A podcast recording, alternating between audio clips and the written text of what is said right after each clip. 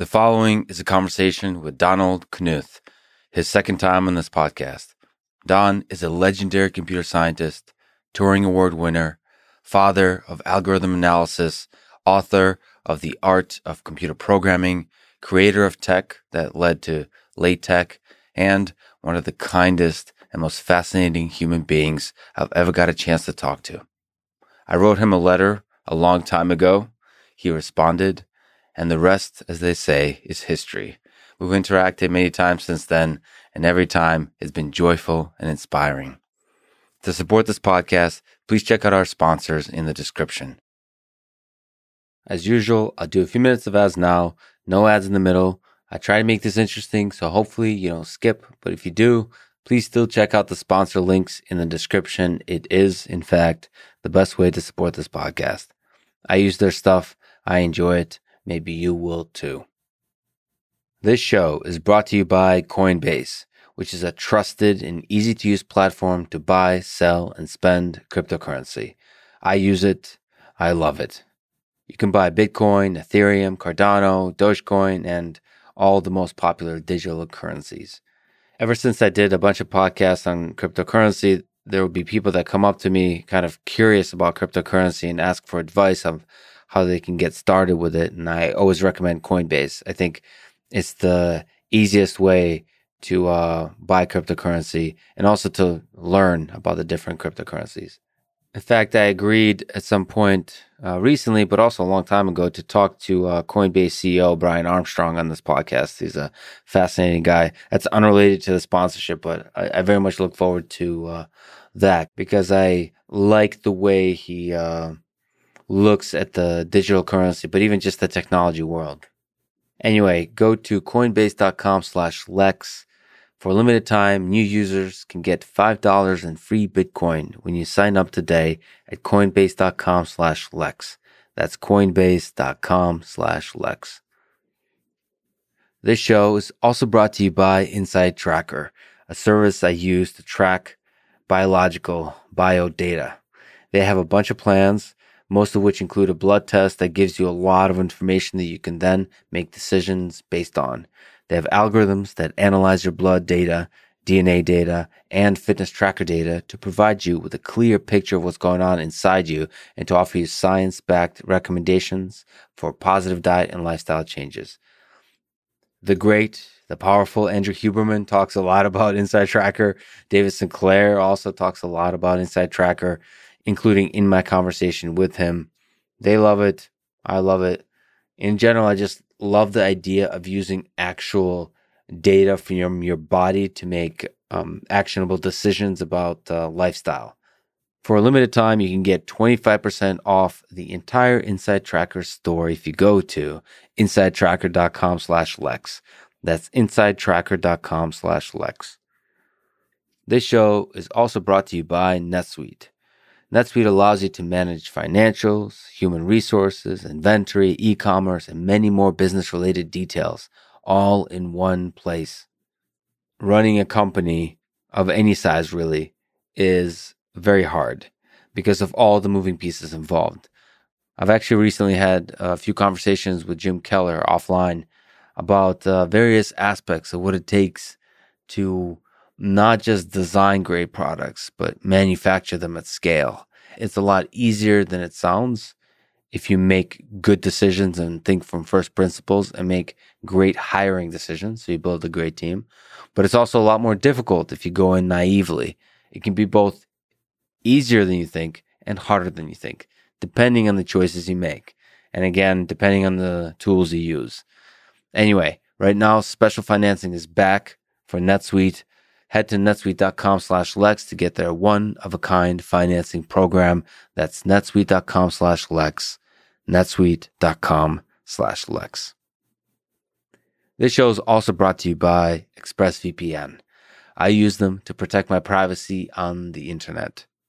ISPs are able to collect your data if you don't use a VPN. Even when you're using incognito mode on your browser, it can still collect the data. So if you want to protect yourself, from the ISPs and use a great tool for the job of preserving your privacy, you should definitely use a VPN. And ExpressVPN is my favorite VPN. Another useful reason to use ExpressVPN is you can change your location to watch shows that are only available to uh, certain parts of the world. So you can travel the world without ever actually leaving your computer. Finally, I really just enjoy the uh, quality of the interface. It does one job and it does it really well. It works on basically any operating system, including Linux, my favorite operating system. But anyway, if you go to expressvpn.com slash lexpod, you'll get extra three months free.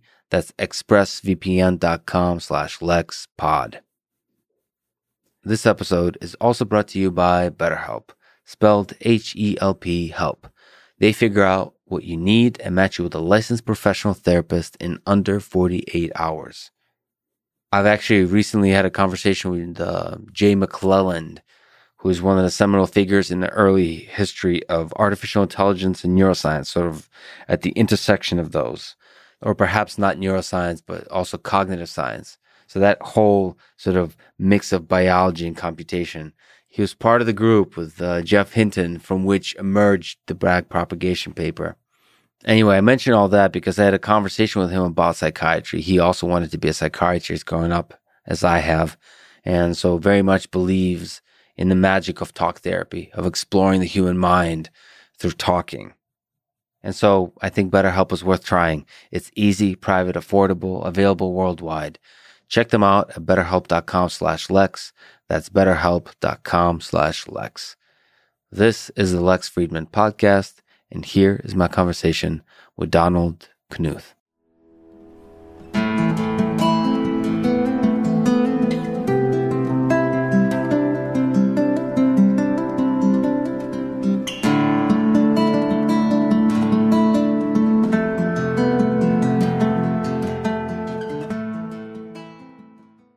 Your first large scale program you wrote it in IBM 650 assembler in the summer of 1957. I wrote it in decimal machine language. I didn't know about assembler until a year later. But the year 1957, the year, and the program was, is tic tac toe. Yeah, I might have learned about it, assembler later that summer. I probably did. In 1957, hardly anybody had heard of assemblers. You looked at the user manuals. How, how did you write a program for this machine? It would it, it would it would say, um, uh, you know, you would say 69, which meant load the distributor, and, and then you would give the address of, of the number you wanted to load into the distributor. Mm-hmm. Uh, yesterday, uh, my friend at uh, uh, Dag Spicer at the Computer History Museum sent me a link to something that just went on YouTube. It was IBM's uh, progress report from 1956, which is you know very contemporary with 1957. yes. Um, and in 1956, IBM had donated to Stanford University an IBM 650, one of the first ones. When they showed a picture of the assembly line for IBM 650s, and they said, you know, this is number 500 or something coming off the assembly line. And, mm-hmm. and I had never seen so many IBM 650s I did in this movie that was, it's on YouTube now. Mm-hmm. Um, and, and it showed the picture from Stanford uh, that, that you know they, they, they said look you know we, we donated one of these to Stanford one to MIT and they mentioned one other uh, one other college and in, in December of 56 they donated to, to my university Case Tech mm-hmm. um, but anyway they showed a picture then uh, of a class session uh, uh, where a guy was teaching programming and on the blackboard it said 69 eight thousand. I mean, he, mm-hmm. he, it it was the, he was teaching them how to write uh, code for this IBM 650, which was in decimal numbers. So, so, so the instructions were 10, 10 decimal digits. You had, you had two digits that said what what to do, four digits to say uh, uh, what to do it to, and four more digits to say where to get your next instruction. And there's a manual that describes what each of the numbers mean. And the manual was actually one. Uh, if the manual had been well written, I probably never would have gone into computer science. But it was so badly written, I figured that I must have a talent for it because I'm only a freshman and I and I could write a better manual. Uh, and that's what you did. And, and, so I, I I started working at the computer center, um, uh, and and uh, wrote some manuals then. But but yeah, but but this was uh, but this was the way we did it. And and my first program then was June of uh, 1957. The tic tac toe. No, that, that, was the second program. The first, this the third program. The, the first program was factoring a, a number. Okay. So, so, you dial a number on the on the um, uh, switches. I mean, you, you sat at this big main mainframe, mm-hmm.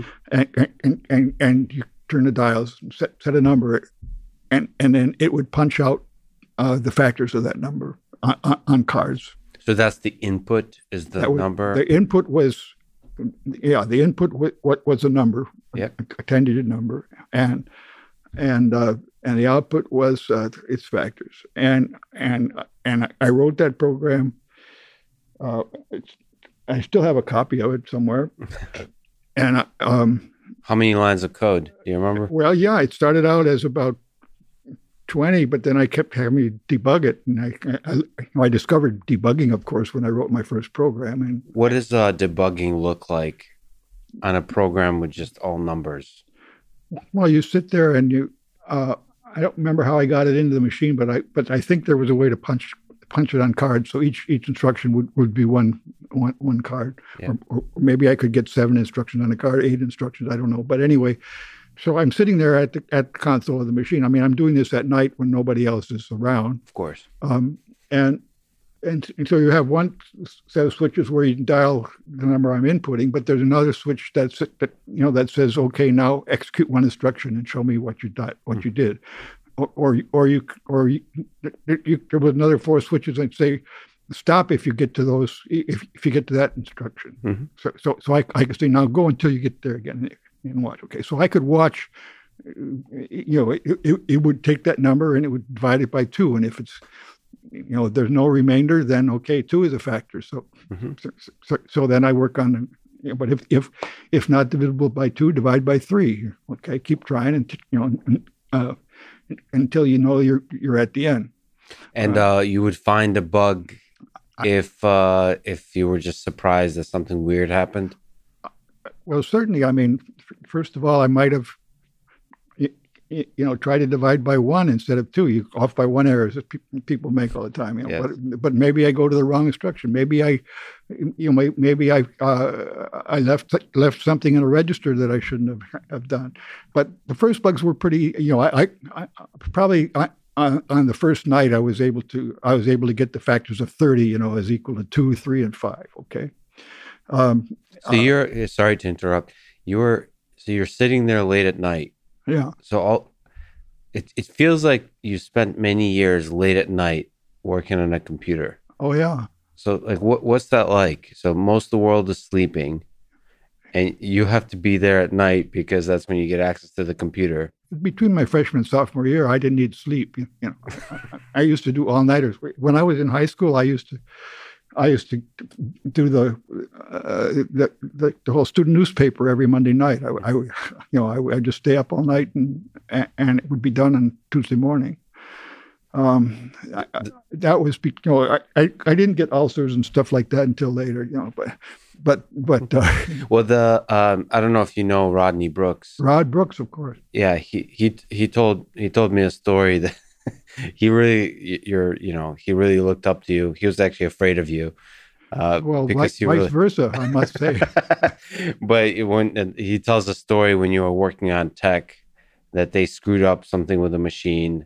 I think this might have been mit i don't know and you were waiting for them to fix the machine so you can get back to work late at night. Oh, oh, that happened all the time. He he was really yeah. intimidated. He's like, Doctor Knuth is not happy with this. oh, hmm, that's interesting. But no, no, the the the machine at Stanford AI Lab was uh, uh, was down an awful lot because we they had they had many talented programmers changing the operating system every day. And uh-huh. so the operating system was getting better every day, but it was also crashing. So so so I I, I wrote uh, almost the entire manual for TeX uh, during downtime mm. uh, of that machine. But that's another story. Okay. Well, he was saying they uh, it's a hardware problem. They they uh Oh, they yeah? tried to fix it and they reinserted something and smoke was everywhere Oh, because wow. he was he was hurt Oh, that was- didn't happen as often as the operating system came. But, but yeah, there were.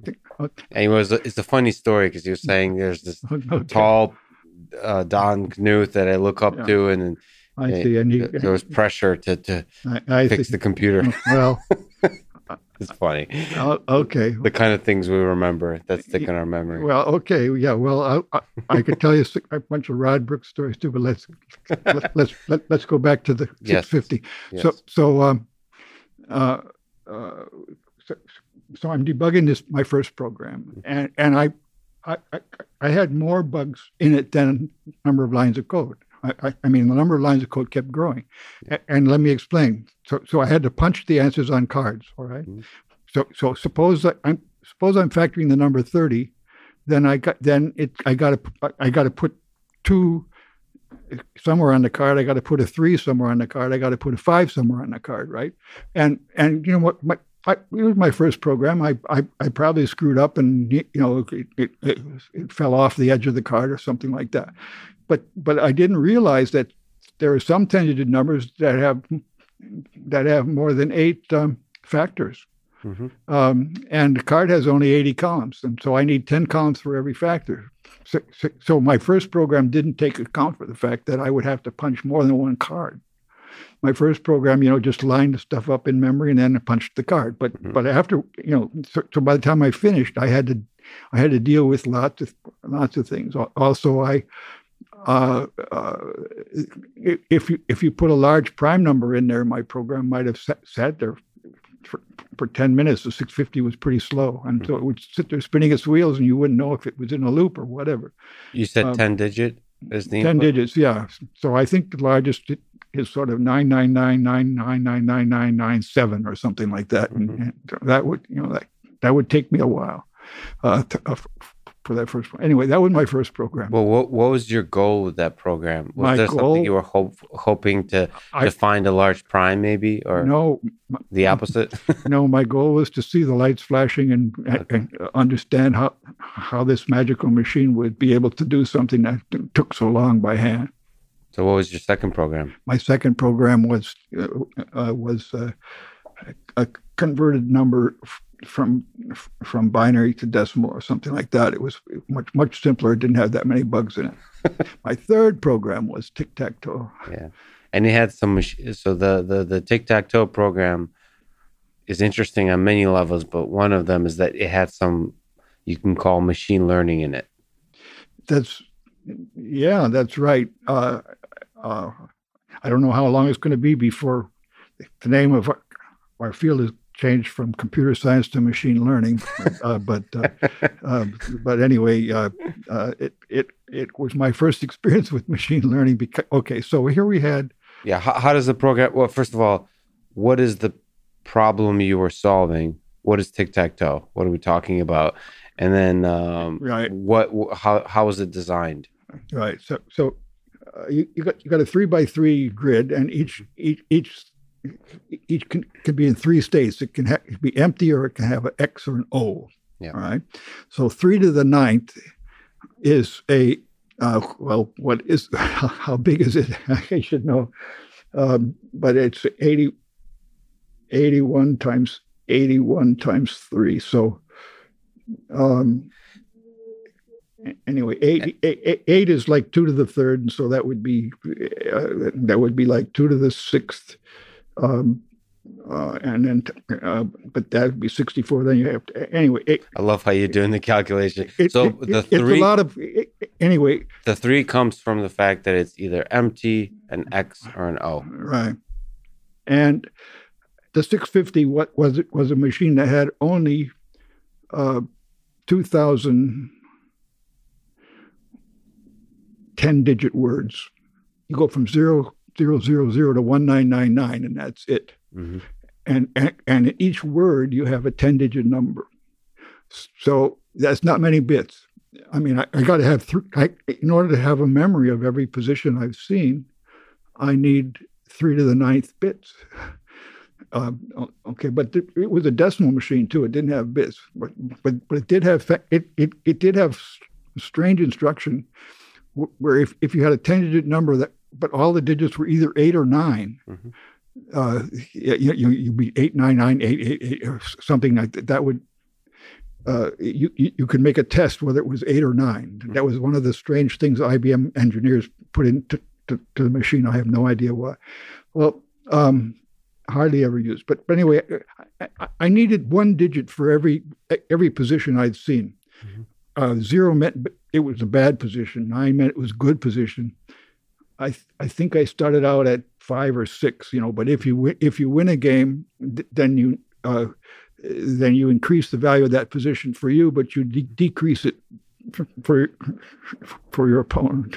Uh, uh, so, but but I, I I could I had that much total memory for every every possible position was one digit, and I had a total of twenty thousand digits, uh, which had to which had to also include my program Yes. and all the logic and everything, including how to how to ask the user what the moves are and things like this. Okay, so so I think I had to work it out because every every position in tic tac toe is, is equivalent to to roughly eight others because you you you, you can rotate the board, um, which gives you a factor of four, and you can also flip it over hmm and that's another factor too. So, so I might, you know, so I might have needed only three to the ninth over eight positions, uh, you know, plus a, plus a little bit.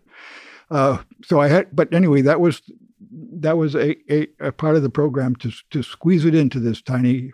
So you tried to find an efficient representation that I- took account for that kind of rotation. I had to, otherwise I couldn't do the learning. Um, wow. so so but but I had three parts to my tic tac toe program, uh, and I called it Brain One, Brain Two, and Brain Three. So, so Brain One just played a um, um, let's see at random. Okay. It's your turn. Okay, you got to put an X somewhere. It has to go in an empty space, but Mhm. that's that's it. Okay, choose cho- choose one and and, and play it. Uh, Brain two uh, had a canned routine, and I think it was it also maybe it had maybe it assumed you were the first player, or maybe it allowed you to be first. I think you were allowed to be either first or second, but had a canned built-in strategy known to be optimum for tic-tac-toe. hmm Before I forget, by the way, uh, I learned uh, many years later that Charles Babbage uh, had had planned to had thought about programming tic-tac-toe for his uh, for, for his dream machine that he that he was never able to finish Wow. So that was the program he thought about. more than hundred years ago. Yeah. yeah, Wow. he had he uh, uh, he did that. Okay, and I had but and and I had, however, been influenced by a demonstration at the at the Museum of Science and Industry in Chicago. It's like it's like Boston's uh, Science Museum. Mhm. I think Bell Labs had had prepared a special exhibit about uh, te- telephones and relay technology, and they had a tic tac toe playing. Uh, uh, machine as part of that exhibit. So that had been one of my, uh, you know, something I'd seen be- before I was a freshman in college, and, and inspired me to see if I could write a program for. for. Okay, so so anyway, I, I had brain one, random, uh, you know, knowing nothing. Brain two, knowing everything. Then brain three was the learning one, and and I could, I, I could play brain one against brain one, brain one against brain 2 Mhm. and so on.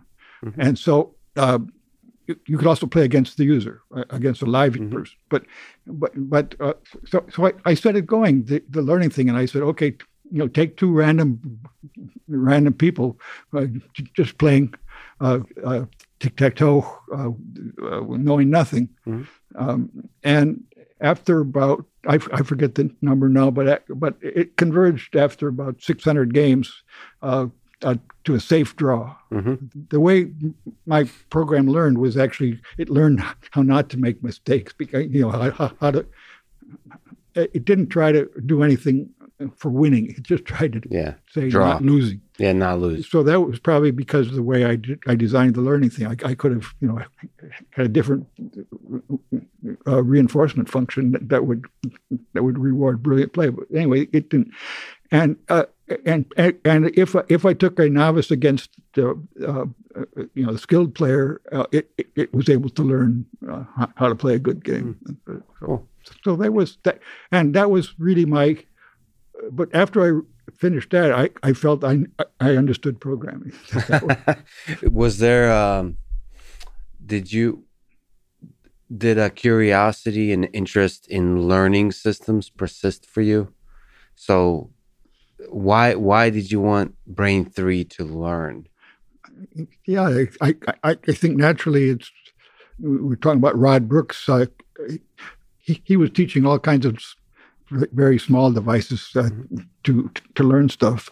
Um, if a leaf drops off of a tree, uh, uh, you know, well, it, he was saying something. Well, it learns if there's wind or not. But but but, but I, I, mean, he he pushed that a little bit too far. But he said he could probably train some little mini bugs to, to scour out dishes if, if he had enough uh, financial support. I don't know. So.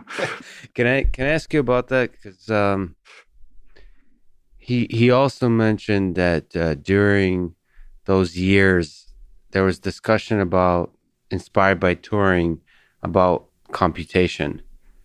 You know of what is computation. Yeah. And yeah, I never thought about any stuff like that. That was that that was way too philosophical. I mean, I, I, I was a I was a freshman after all. I mean, I I, I didn't. I, I, was pretty much a machine. mm. So it's almost like, yeah, I got you. It's a tinkering mindset, uh, not a philosophical mindset. It was just exciting to me to uh, uh, to be able to control something, but not, but not, to, but not to say, mm, am I solving a big problem or something like that? Or is, is, is this a step for humankind? Right? No, no way. when did you first start thinking about computation in the big sense? You know, like the universal Turing machine. Well, well I, I, mean, I had to pass an. Ex- I, I, I, had to okay. take.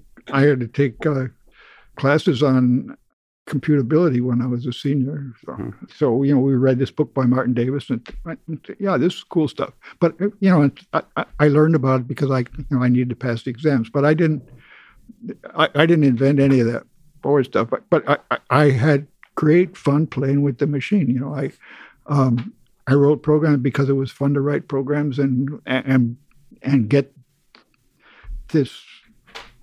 I, I mean, it was like watching miracles happen. You mentioned in in an interview that when reading a program, you can tell when the author of the program changed. Oh, okay. Yeah. Uh, how the heck can you do that? Like, what makes a distinct style for a programmer? Do you think? You know, there's different. Uh, Hemingway has a style of writing uh, versus yes. James Joyce or something. What, well, well, those are pretty yeah, th- those are pretty easy to imitate. But but we, it's the same with music and whatever. You can. I I I I, found uh, well during the pandemic I spent a lot more time playing the piano and I and I found something that I'd had. I, I had it when I was taking lessons, uh, uh, you know, b- before I was a teenager, and uh, it was Yankee Doodle uh, played in the style of, you know, and, and I, you had you had you had Beethoven and you had Debussy and Chopin and you know and the last one was Gershwin, mm-hmm. and and I played over and over again. I thought it was so brilliant, because, but but it was so easy, uh, uh, but also to appreciate how this uh, this author Mario somebody or other had had been able to uh, reverse engineer yeah. the the styles of of those composers. So, but now specifically uh, to your question, I mean, there would be there. It was it, it, was pretty obvious in this program I was reading. It was it was a compiler, uh, and it had been written by a team at at Carnegie Mellon, and uh, I have no idea which program was responsible for it, but but it, you, would get to a part where the guy would just not know how to how to move things between registers very mm-hmm. efficiently, and so and, and, so everything that that could be done in one instruction would take three or something mm-hmm. like that. That would be a pretty obvious uh, change in style. But there were, but then there were also you know flashes of brilliance where, where you could do in one instruction. Uh, normally, I used two because mm-hmm. because you knew enough about the way the machine worked that you could that that you could accomplish two two goals in one step. So so it was mostly the the brilliance of the concept more than the uh, semicolons and or, or the, the, you know the use of short sentences versus long sentences or something like that. So you would see the idea in the code, and you Yeah, could yeah. see the the different style of thinking expressed. right. It was it, yeah. So, so it was stylistic. I mean, I I could identify authors by their by the amount of technical aptitude they had, but not by uh, style in the sense of. Uh, of rhythm or something like that. So if if you think about Mozart, Beethoven, Bach, if somebody looked at Don Knuth code, would they be able to tell that this is a distinct style of thinking going on here? What do you think? Uh, And what what would be the defining yeah, uh, characteristic of the style?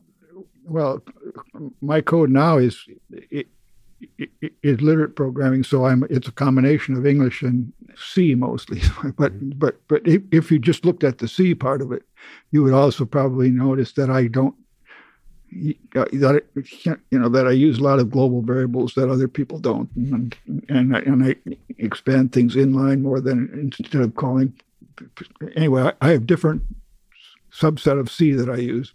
Um, Okay, but this that's a little bit stylistic. Yeah. Uh, But but with literate programming, you alternate between English and and, and C or whatever, or, and um, And by the way, people listening to this should look up literate programming. It's a very interesting uh, concept that you uh, that you proposed and developed over the years. yeah, yeah, the, I, I'm that, that's the most uh, significant thing I think to come out of the TeX project is the it, it is that I uh, I, I realized that uh, my programs w- were to be read by people and not not just by computers, and and, and that typography could massively enhance that, and and and, and so uh, I mean it. They're just wonderful. If they're going to look it up, that they should also look up this book by called "Physically Based Rendering" hmm by Matt Pharr and gosh, anyway, it you know got an Academy Award, but it's but but but all the all the graphic effects you see in movies, uh, like you know, are accomplished by algorithms. And this book, it is the whole book is a literate program. It t- tells you not only how, how you do all the shading and uh, and uh, uh, bringing images in that you need for anim- animation and textures and so on, but it also uh, you can run the code. Mhm. uh, so uh, and and, and so uh, I- find it. Uh, uh, an extension of the way I of of, of, of how to teach programming is is but by is by telling a story at, as part of the program. So it's uh, it it works as a program, but it's also readable by humans. Uh, uh, uh, yes, and especially by me uh, Yeah, a, a week later or a year later. that's a good test. If Yeah. you yourself understand the code Yeah, easily, a, a week or a Right, month or a year later. yeah. So, so it, it, it it's uh, let's face it, it's the greatest thing since sliced bread. So, Programming or literate? literate program. Okay. uh, you you heard it here first. Okay, you uh, dodged this question in an interview I listened to. Uh, so let me ask you again here. uh, what makes for a beautiful program? What makes for a beautiful program? Yeah. What are the characteristics you see? Like you just said, literate programming. What are the characteristics you see in a program that make you sit back and say, "That's pretty good"? Well, the reason I didn't answer is because there are there are dozens and dozens of answers to that. Because because e- Yes. each you, you can define beauty, the same person will define beauty a different way from hour to hour. I mean, it depends on what uh, uh, on what you're looking for. It, at one level, you, it's it's beautiful just if it works at all. Another level, it's beautiful if it's if it uh, uh, uh, it can be understood easily. It's it's it's it's, it's beautiful if it uh, uh, if it's literate programming, it's beautiful. It makes you laugh. I mean, uh, Yeah. I'm actually, so I'm with you. I think beauty, if it's readable, readable. Yeah, is if you understand what's going on and also understand the elegance of thought behind it. And then also, as you said, wit and humor. I was always, um, I remember having this conversation. I had this conversation on Stack Overflow whether humor is good in comments. And I think it is. Whether humor is good in comments. Like uh, when you add comments in Yeah. the code, Yeah. uh, I always thought a little bit of humor is good.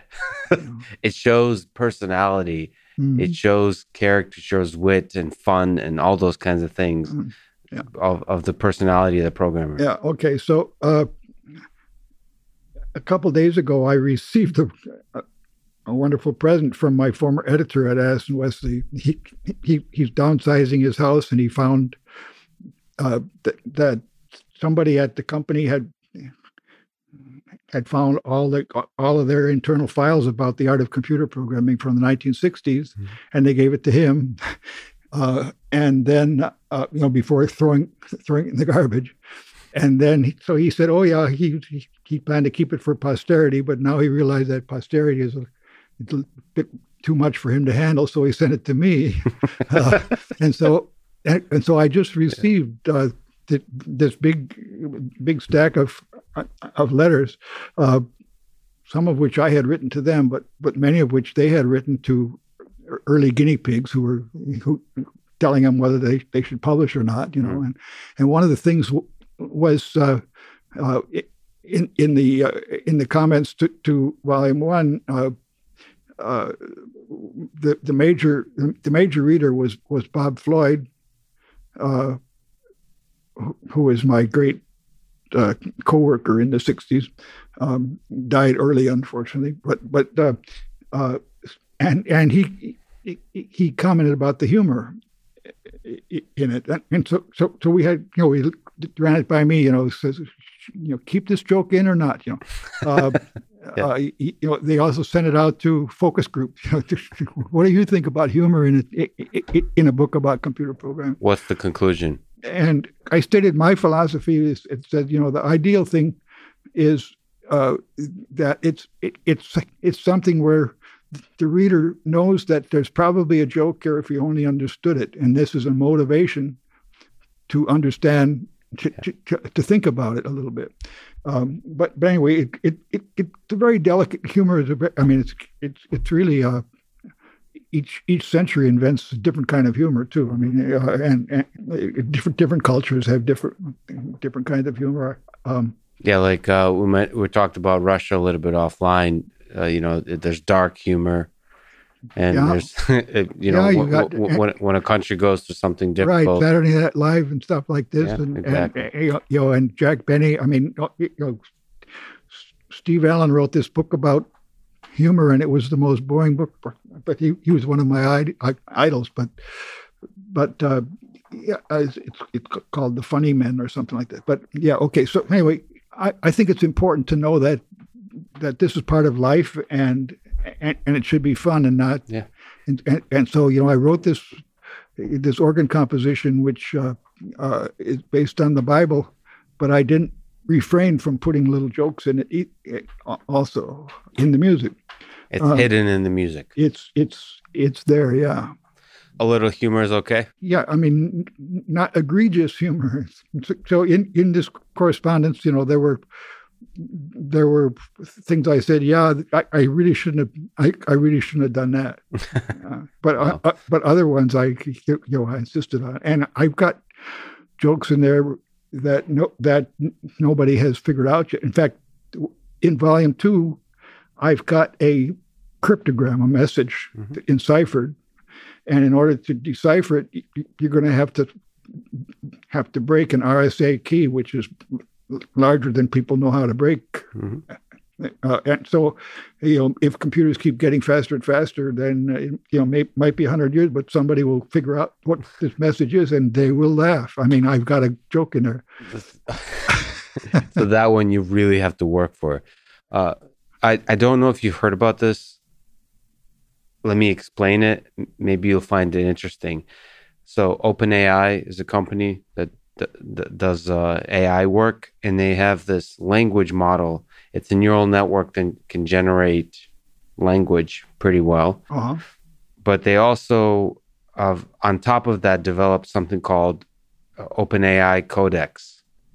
And together with GitHub, they developed a system called OpenAI Copilot. Let me explain what it does. There's echoes of literate programming in it. So what you do is you start writing code and it completes the code for you. Uh-huh. So for example, you start let's go to your factoring program. You start you write in JavaScript and Python in any language Yeah. that it trained on. Uh, you start you write the first line and some comments like what this code does, and it generates the function for you, and it does an incredibly good job. Like it's not provably right, but it often does a really good job of completing the code for you. I see. Whether, but, how do you know whether it did a good job or not? You could see a lot of examples where it did a good job, and so you it it's not Yeah. a thing that generates Yeah, the code for you. It starts. It gives you. Um, uh, so it puts the human in the seat of fixing Uh, issues versus writing from scratch. Do you find that kind of idea at all interesting? Every year, we're going to be losing more and more control over what machines are doing, and and, and people are saying, "Well, it seems to." I, when I was a professor at Caltech, uh, in the in the '60s, we had this this guy who who talked a good game. He could give inspiring lectures, and you'd think, well, he, uh, thrilling things he was talking about. An hour later, you say, well, what did he say? um, uh, but what, but but he really felt that it didn't matter whether computers got the right answer or not. It just mattered whether it made you happy or not. In other words, if you know if if if, if your boss paid for it, uh, he, uh, he, you know, then you had a job. You could you, you know you could you, you, you could take care of your wife. So happiness is more important than truth. Exactly. He didn't believe in truth, but he was a philosopher. Yes, I like it. um, and somehow you you see uh, we're, we're going that way. I mean, we're, so, so many more things are, are are taken over by saying, "Well, this seems to work," and So- and, and when there's when when there's uh, competing interests involved, neither side understands why the decision is being made. Uh, uh, uh, it, uh, it, it, you know, we, we realize now that it's that it's bad, but uh, but consider what happens five five year, ten year, years down the line when, when, when things get even more f- further detached, and each, thing is based on something from the previous year. yeah. So you start to lose the more you automate, It, the more you start to lose track of uh, some deep ex- exponentially. exponentially. But so that's the dark side. The positive side is the more you automate, the more you let humans do what humans do best. So maybe programming, this, you know, maybe humans should focus on a small part of programming that requires that genius, the magic of the human mind, and the mess you let the machine generate. Yeah. I mean, there, that's the that's the positive, but of course, it does come with the darkness, like no, of automation. What's what's better, I- correctness? I, am never going to try to write a book about that. uh, I'm never going to recommend to any of my students to work for them. Uh, so you you're on the side of I'm on the side. not I, I'm on the side of under, happiness, understanding, understanding. uh, and I, I think these things are really marvelous. If they if if what they do is you know uh, all of a sudden we have a better medical diagnosis or or, or, or you know it- it'll help guide some scientific experiment or something like this. Uh, uh, you know, so you know, curing diseases or what, uh, uh, whatever. But but when it when when it affects people's lives in a serious way. Uh, uh, so, so if you're writing if you're writing code for oh yeah here this is great this will make an, a slaughter bot okay. So I see. So you have to be very careful. Like right now, it seems like fun and games. It's useful to write a little JavaScript program that helps you with a website. But like you said, one year passes, two years passes, five years, and you forget. You start building on top of it, and then all of a sudden you have autonomous weapon systems based Well, well, we're all dead. it doesn't matter in that sense. well, in the end, the this whole thing ends anyway. Yeah. So, um, but Well, it, it pays well, there- to, there is a heat death of the universe uh, Yeah. uh, uh, predicted, but I but I'm trying to postpone that for for a little bit. Well, it'd be nice that at the end, as we approach the heat death of the universe, there's still some kind of consciousness there to to to to appreciate it. Hopefully, human consciousness. I'll settle for ten to the ten to the ten to the tenth year, some finite number. But Yeah. but uh, things like this might be the reason we don't pick up any s- signals from extraterrestrial. They don't want anything to do with us. No, oh, because it- they because they they they themselves. invented it too, and So you you do have a little bit of worry on the existential threats of AI and automation. So like like It's- removing the human from the picture. et cetera. Yeah, people have more more potential to to do harm now than by far than they did a hundred years ago. But are you optimistic about so the humans are, are good at creating destructive things, but also humans are good at solving problems. Yeah, I mean, there's half empty and half full. You know, the, so So Uh, how are we, I- are we I- half I- full or what? I or can what? go. Yeah. Uh, so so let, me let me put it this way because because it's the only way I can be optimistic. But but Hmm. but but think of um, of uh, of things that have changed because of civilization. You know, they, they don't occur just in nature. So so just. Uh, just imagine the, the room we're in, for example. Okay, some you know we've got pencils, we've got books, we've got tables, we've got microphones, clothing, food. All these things were added. Somebody invented them one by one, and millions of, of things Mhm. uh, that that we inherit. Okay, Yeah. um, and uh, it's inconceivable that that so many millions of billions of things uh, wouldn't have problems, and and, they, and we, we we get it all right, um, and, and each one w- would have no negative uh, Yeah. effects and so on. So it it's very amazing that as much works as does work. it's it's it's incredibly amazing.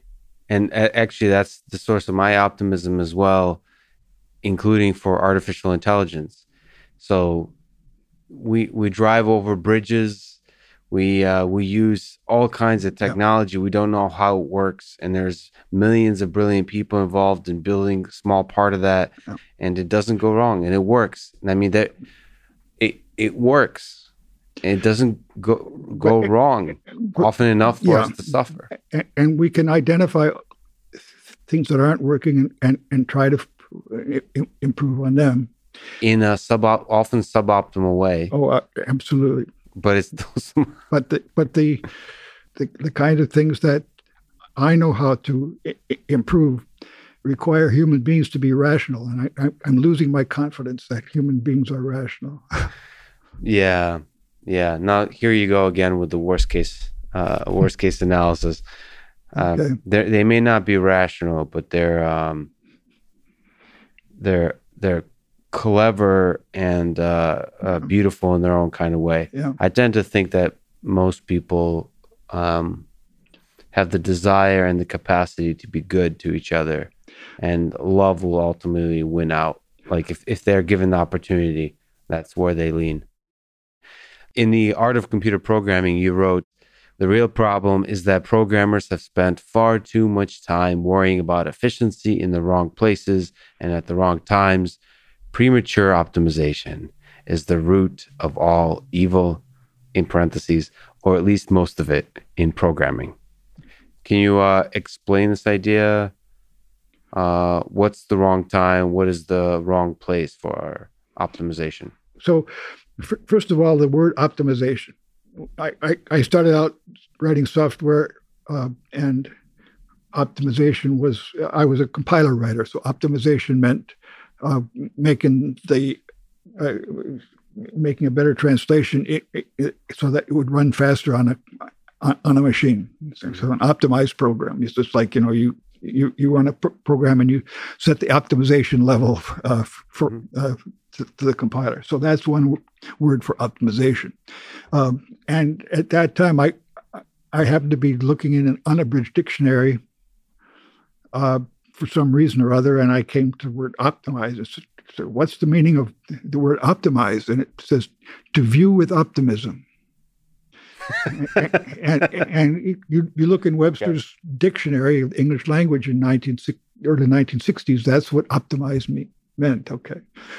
Um, now, eh, eh, so people started doing cost optimization, other kinds of things, uh, uh, you know, whole subfields of of uh, algorithms and economics and whatever are, are based on what they call optimization now. But mm-hmm. uh, but to me, optimization when I was saying that was saying uh, uh, changing a program to make it more uh, tuned to the machine, and I found out that. Uh, uh, w- w- when a person writes a program, he or she tends to think that the parts that were hardest to write are going to be hardest for the computer to execute. So, so, so, so, so maybe I have 10 pages of code, but it, I, I had to work a week writing this page. I, I mentally think that when the computer gets to that page, it's going to slow down.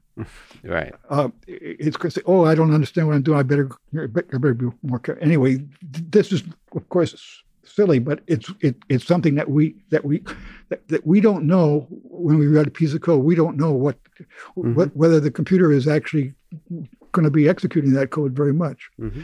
So so people had had a very poor understanding of uh, of what the computer was actually doing. Mm-hmm. Uh, I, I, made one test where where we, we studied a, a Fortran compiler and it was spending more than 80% of its time reading the comments card. Mm-hmm. Um, but as a programmer, we were really concerned about how fast it could take a, a complicated expression that had lots of levels of parentheses mm-hmm. and, and, and, and, convert that in, in, into something.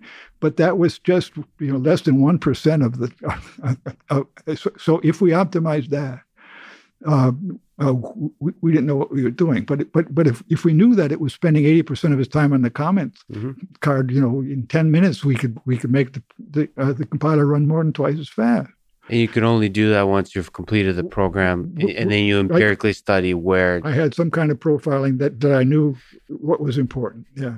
So uh, you you don't think this applies generally? I mean, there's something that rings true to this it, across I'm all. I'm glad that it applied generally, but but it was it was only my good luck.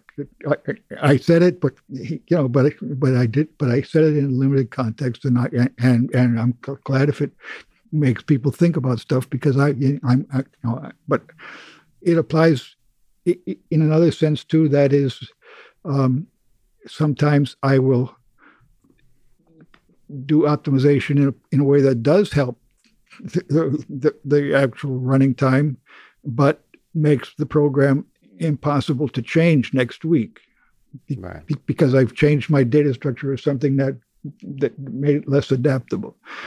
So one of the great uh, uh, principles of computer science is is is laziness or whatever you call it, uh, uh late binding. Uh, you know, don't you hold hold off decisions when you can.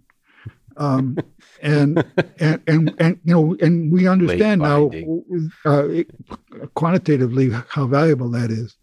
What, what, do you mean? We understand. So you mean from a people people have written theses about how you can how late binding will will improve the. I mean, you you know, just in time manufacturing or whatever. Mm-hmm. You, you can make you can defer a decision instead of doing your advanced planning and say i'm going to allocate 30% to this and 50% to so in all kinds of domains there's an optimality to laziness the, in many the, cases. the decision is not made in advance. So instead you you, you design in order to be flexible uh, uh, uh, to, to change with the uh, uh with the way the wind is blowing. Yeah but so the reason that line resonated with a lot of people is because uh, there's something about the programmer's mind that wants that enjoys optimization.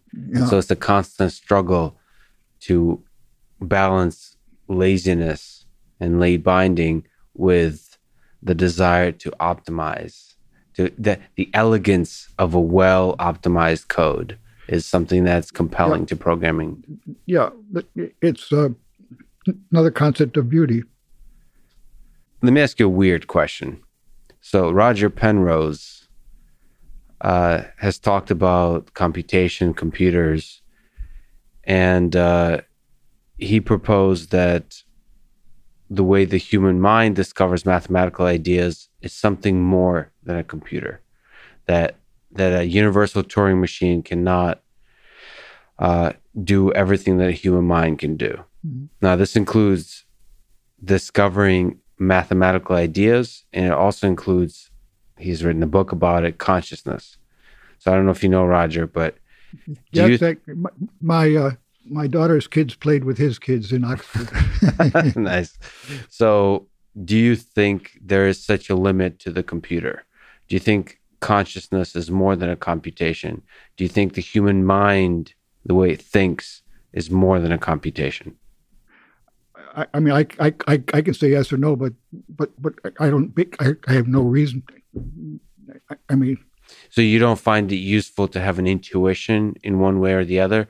Like when you think about algorithms, do you, is, isn't it I, useful I to think think it's about the limits? uh, unanswerable question. in my opinion is is no better than anybody else. You think it's unanswerable. So Yeah. you, you don't think eventually How science will many be able to angels can dance on the head of a? I mean, I don't know. I, No, I- but angels I, I, I, anyway, there there are lots of things that are beyond that, that we can speculate about, but uh, I don't want somebody to say, "Oh yeah, Knuth said this," and and so he's he's he's smart, and so so he, so that must be. I, I mean, I say it's something that uh, we'll, we'll never know. So, uh, Interesting. I, uh, okay, that's a strong statement. I, I don't. I personally think it's something we will know eventually. Like, there's no reason to me why the yeah, the workings of the human mind are not within the reach of science. that's absolutely possible, and I'm not denying it. Yeah, Uh, but right now you don't have a good It- no, one I mean, that's also possible. You know that an AI, you know, created the universe. Uh, you know, intelligent design has all be, has all been done by an AI. yes. This is, I mean, all of these things are. But but but but you're asking me to uh, to pronounce on it, and and I don't have any expertise. I, I, I, I you know, I, I'm a teacher that passes on knowledge, but I don't. But I don't know the fact that I that I vote yes or no on. Well, you do have expertise as a human, not as a not as a teacher or a scholar of computer science. I mean, that's ultimately the realm of where the discussion of human thought Yeah, well, I know where and consciousness is. I, I know where where, Penrose is coming from. He, I, I'm sure he has no. He, he might even thought he proved it, but No, he doesn't. He But- doesn't prove it. but- he is following intuition. but but I mean, you have to ask John McCarthy. uh, John McCarthy, uh, uh, I, I think, uh, was totally unimpressed by these statements. Yeah. Um, So you, you don't think so? Even like the Turing paper on uh, on the Turing test that you know starts by asking, "Can machines think?" oh, um, You don't think these kind of um, I, so he Turing doesn't like that question. Yeah, I don't consider it important. Let's, let's put it that way, uh, it- because it, it's it's in the category of things that it, it it would it would be nice to know, but I think it's beyond knowledge, and so I don't. I'm a- you know, I'm more interested in knowing about the Riemann hypothesis or something. So when you say be, it's an interesting statement, beyond knowledge. Yeah, I think what you mean is it's not sufficiently well. It's not even known well enough to be able to formalize it in order to ask a clear question. yeah. And so I- that's why it's beyond knowledge. But that doesn't Yeah, mean it's not. Eventually going to be formalized. Yeah, yeah. Maybe consciousness will be understood some someday. But uh, the last time I checked, uh, it, it it was still 200 years away. I, mean, I haven't been specializing in this by any means, but but but I went to lectures about it 20 years ago when I was.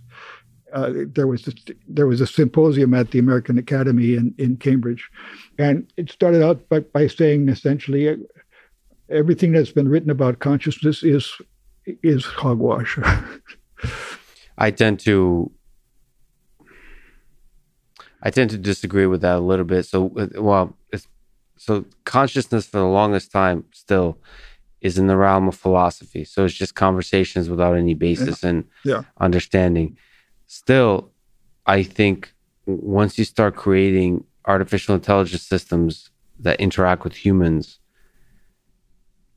and they have personality, oh, they yeah. have identity, you start flirting with the question of consciousness, not from a philosophical perspective, but from an engineering perspective. Yeah. And then it starts becoming much more like I feel like yeah, yeah. Don't misunderstand me. I, I, I, I, I certainly don't disagree with that at all. Um, and I, even at these lectures that we had, you know, 20 years ago, there, there were neurologists pointing out that that human beings had, had actually decided to do something before they were conscious of, the, of making that decision. Yeah.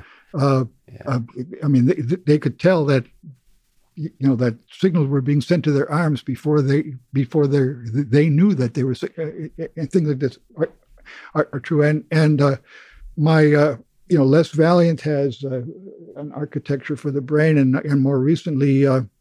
Uh, Christos Papadimitriou in, in the Academy science proceedings a year ago uh, with with two other people, but I know Christos very well, uh, and and he's got this uh, uh this model of uh, this architecture by which you could uh, create a things that that correlate well with with experiments that are done on consciousness, and and and and he he actually you know has a a, a machine language that in, in which you can you can write code and and test hypotheses, uh, uh, and, and, so it, it, it might you know we might have a big breakthrough. My, my personal feeling is that consciousness the the best model I I've heard of uh, to explain the, the miracle of consciousness uh, is that that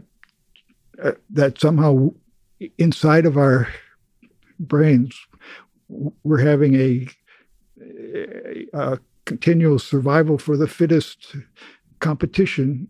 As I'm speaking to you, uh, all the possible things I might be wanting to say are, are all in there. Are, are, and there's like a voting going on. Yeah, right. And, and, you know, and one of them is is winning, and and that's affecting the, you know the next sentence and so on. Yeah. Uh, and uh, there, there was this book machine intelligence or something. on intelligence. On intelligence, yeah.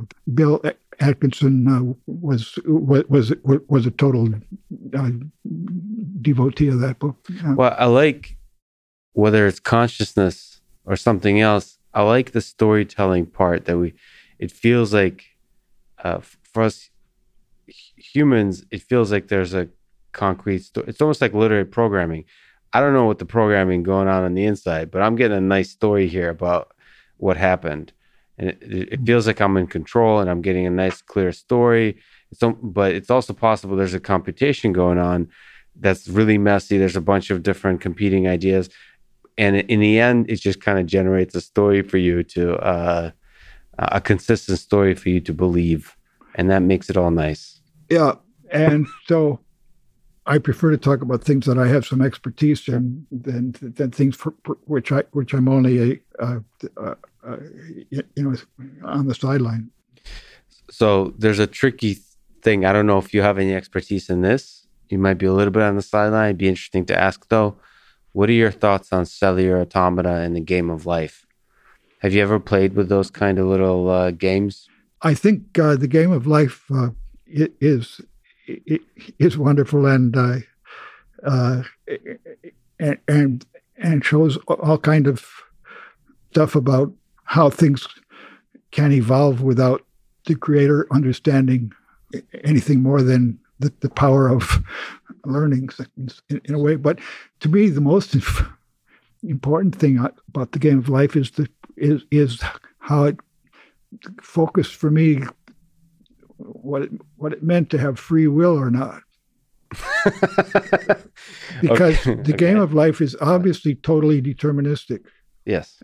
And I, I, it, I find it hard to believe that anybody who's ever had children cannot believe in free will. Right. On the other hand, this makes it crystal clear. Uh, John Conway said uh, uh, he wondered whether it was immoral to shut the computer off after he got into a particularly interesting play of the game of Yeah. life.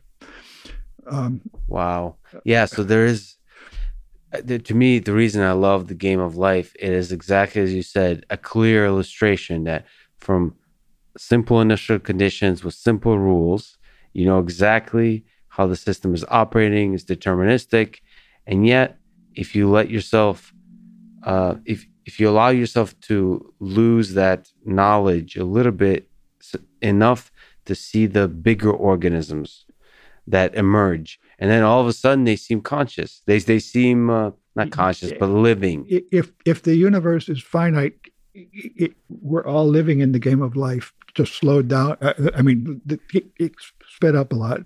Uh, But do you think technically some of the ideas that you used for analysis of algorithms can be used to analyze the game of life? Can we make sense of it, or is it too weird? yeah, yeah, I mean, I, I, I've got I've got a dozen exercises in volume four fascicle six uh, that actually work rather well for that purpose. But- B- B- Bill Gosper's came up with the with the algorithm that that allows that allows Golly to uh, to you know to run thousands and thousands of times faster. To you know the website called Golly, G O L L Y. Just it simulates the cellular automata, a game of life. yeah, you got you got to check it out. Yeah. Can I ask you about John Conway? Yes, I, in fact, uh, I, I'm just reading now the the issue of Mathematical Intelligencer that came in last last week. It's a, a whole issue devoted to to uh, uh, you know mem- remembrance of of, of him. Did you know him? I I sl- slept overnight in his house several times. I yeah. uh, He recently passed away. Well, yeah, he died. He died a, a year ago, uh, May, I think it was, of COVID. What are you? What are some memories of him of his work that stand out for you? Is did uh, on, a technical level did any of his work inspire you? On a personal level, did did he himself inspire you in some way? Ab- you know, absolutely all of those things. But let's see, when did I first meet him? I guess I first met him at Oxford in ni- 1967 when I was. wow. Okay, that's a long time ago. Yeah, yeah. You were minus tw- 20 years old or something. I don't know, 1967. but but uh, there was a conference where 20 years. uh, and I think I spoken. I, I was speaking about something that known as the Knuth Bendix algorithm now, but he but he Mhm. he gave a famous talk about knots, and and at the and I didn't know at the time, but but anyway, that talk had now it was the source of thousands and thousands of papers since Mhm. since then. Uh, and it, and, and it was he was reported on something that he had done in high school, uh, uh, you, you know, almost ten years earlier, uh, before this conference, but he never published it. And and he climaxed his talk by building some knots. Uh, you, have these li- these little plastic things that you that you can stick together. Mhm. Uh, it's it's it's it's something like Lego, but easier. Mhm. And, so he made a whole bunch of knots in front of the audience and so on, and then disassembled it. It- it- well, so it, it was a dramatic lecture uh, be, before he had learned how to give even more dramatic lectures later. So, all right, and Were and- you at that lecture? and I was there, yeah, because I had to, I, you know, I was at the same conference. Mhm. Uh, um, for some reason, I was, I, I happened to be in in Calgary uh, for, at the same day that he was visiting Calgary, A- a- and it was the spring of of '72. I, I'm pretty sure, and and we had lunch together, and he, he wrote down during the lunch on a napkin uh, all of the facts about uh, what he called numbers, um, and I and and he covered the napkin with the, with, with the theorems uh, about his uh, his idea of numbers, and I thought it was was incredibly beautiful. Um, and and later in 1972, my sabbatical year began, and I went to Norway. And and and in December of that year, uh, in the middle of the night, the thought came to me, you know, Conway's theory about numbers would be a great thing to teach students how to invent research and what the joys are of research. Mm. And and I, and so I said, and I had also re- read a book in dialogue by by Alfréd Rényi, uh, where he, kind of a Socratic thing where the two characters were talking to each other about mathematics, and so I, and so at the end in the morning, I, I, I woke up my wife and said, "Jill, I think I want to write a book about Conway's theory," and um, you know, you know, I'm supposed to be writing the art of computer programming, yeah. doing all this other stuff, but I got, but I really want to write this other book, and so we made this plan.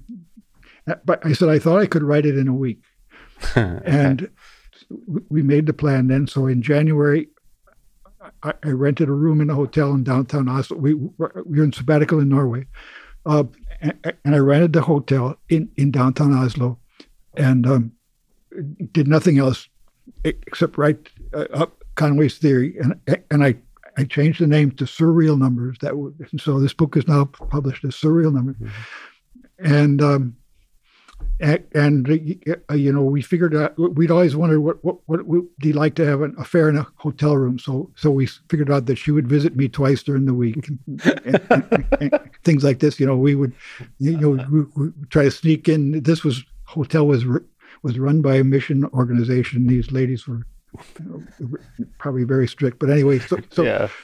so, so uh, and and a wild that, week in every way. But the thing is, I had lost that I had lost that napkin in which he wrote mm-hmm. the theory, but but I I, I I, looked for it, but I couldn't find it. So, so I so, so I tried to recreate from memory what he had told me at that lunch in uh, in Calgary, and and as I as I wrote the book, I, I was going through exactly what I what the characters in the book were supposed to be doing. So, so I start with the with the two axioms that start out the whole thing, and, mm-hmm. and everything is defined flows from that, but you have to discover why.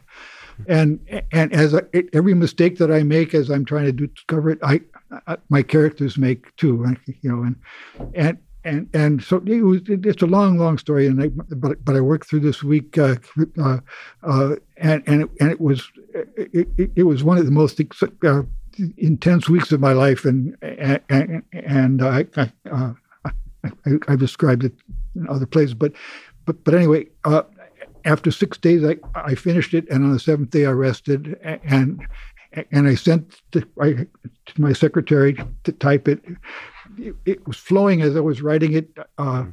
faster than I could think almost. Uh, uh, uh but but but after I finished and, uh, and tried to write a letter to my secretary telling her how to type it, I couldn't write anymore.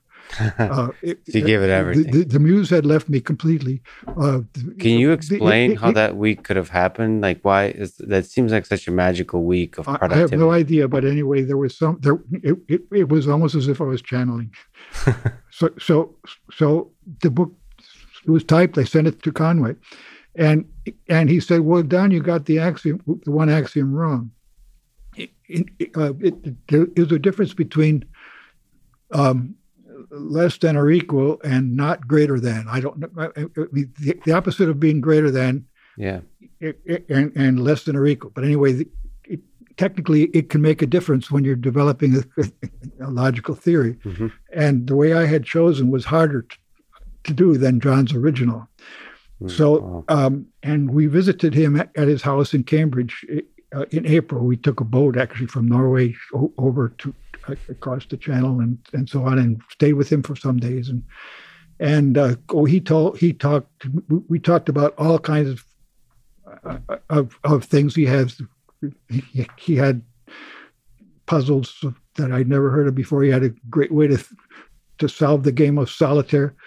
Many of the common interests that we, you know, he had never written them up. And we, but but anyway, uh, then in the summertime, I took another week off and went to a, a place in in in uh, the mountains of Norway and, and rewrote the book mm-hmm. using the correct axiom. and so, so that was the most intensive connection with with with with Conway. Uh, after that, uh, it started with a napkin. It started with a napkin, but but but we would run into each other. All it, oh yeah, the, the the next really important. I was giving lectures in Montreal. Uh, I, I, I, was giving a series of um, of, of seven lectures about a topic called stable marriages, and and and he arrived in Montreal uh, uh, between my sixth and seventh lecture, and and we met at a party, and uh, I, I started telling him about the topic I was doing, and uh, he sat and thought about it. And he, he, came up with a beautiful theory to, to, to show that the, uh, I mean, in technical terms, it's it's that the that the set of all stable marriages it forms a lattice, mm-hmm. and and there was a simple way to find the greatest lower bound and of, of, two stable pairings and and least upper bound of two stable married, and so I could use it in my lecture the next day. And he came up with this theorem, you know, during the party. Uh, and it, it, uh, it it's a brilliant. It, it's a distributive lattice. I mean, it's it, it's uh, you know, uh, it, it added greatly to the theory of uh, of stable matching. So you mentioned your wife Jill. You mentioned stable marriage. Can you tell the story of how you two met? So we celebrated 60 years of wedded bliss uh, uh, last month, and and we met because uh, I was dating her roommate. This this was my sophomore year, her freshman year. I, I was dating her roommate, and I wanted her advice on strategy or something like this. And anyway, I found I enjoyed her advice better than than her. I enjoyed her roommate. you guys were ma- majoring the same thing? No, no, no. Because because I, I, read something about uh, working on a com- computer in grad school on a difficult computer science topic. So, so, so she's an artist, and I'm a, okay, and I'm a, a you know geek. And what was she doing with a computer science book? Or I, I read the was it the manual that she was reading? What was she reading? I wrote the manual that she had had. She had to take a class in computer science. Okay. And and uh, so, so you're the tutor. No, no, yeah, no. We yeah we there, there were tearful times, uh, uh, you know, trying to learn certain concepts. But I learned art from her, and, so we, we worked together, uh, you know, occasionally in design pro- projects. But but uh, every year we we write a Christmas card, and and we each have to compromise our our own notions of beauty. yes. Uh, when did you fall in love with her? That day that I asked her about her, her roommate. okay. I mean, you, you... no, I, I, I, okay. So you're, I, I don't mind telling these things, uh, uh depending on how you far how far you go. But uh, but, but, but, but, let, let, me. I promise. I promise me, not to go let, too let far. Me, let me tell you this: that I I never really enjoyed kissing uh, at, at, at, until I found how she did it. Wow. and 60 years. Yeah. Is there a secret you can uh, you can say in terms of stable marriages of well, how you stayed together so long? The topic stable marriage, by the way, is not is is a technical term. Uh, yes, uh, it, it's it, it's a it's but, a joke, Don. but uh, two different people will have to learn how to compromise and and and work together and and and, and you're going to have ups and downs and and and crises and so on um, and so as long as you don't set your expectation on having 24 hours of bliss uh, uh, then there's a lot of hope for stability but if you if if you decide that it's that that there's going to be no frustration. Uh, then So you- you're going to have to compromise on your notions of beauty when you write Christmas cards. that's it. Uh, you uh, you mentioned that Richard Feynman was someone you looked up to. Yep. Um, probably you've met him in Caltech. Well, we knew each other. Yeah, at Caltech for sure. Yeah, Uh, you are one of the seminal personalities of computer science. He's one for physics. Yeah. Have you? Have, is there specific things you picked up from him by way of inspiration, or uh, so, so we used to go to each other's lectures and and and uh, but but if I saw him sitting in the front row, it would throw me for a loop. Actually, and I, I I would I would miss a few a few sentences.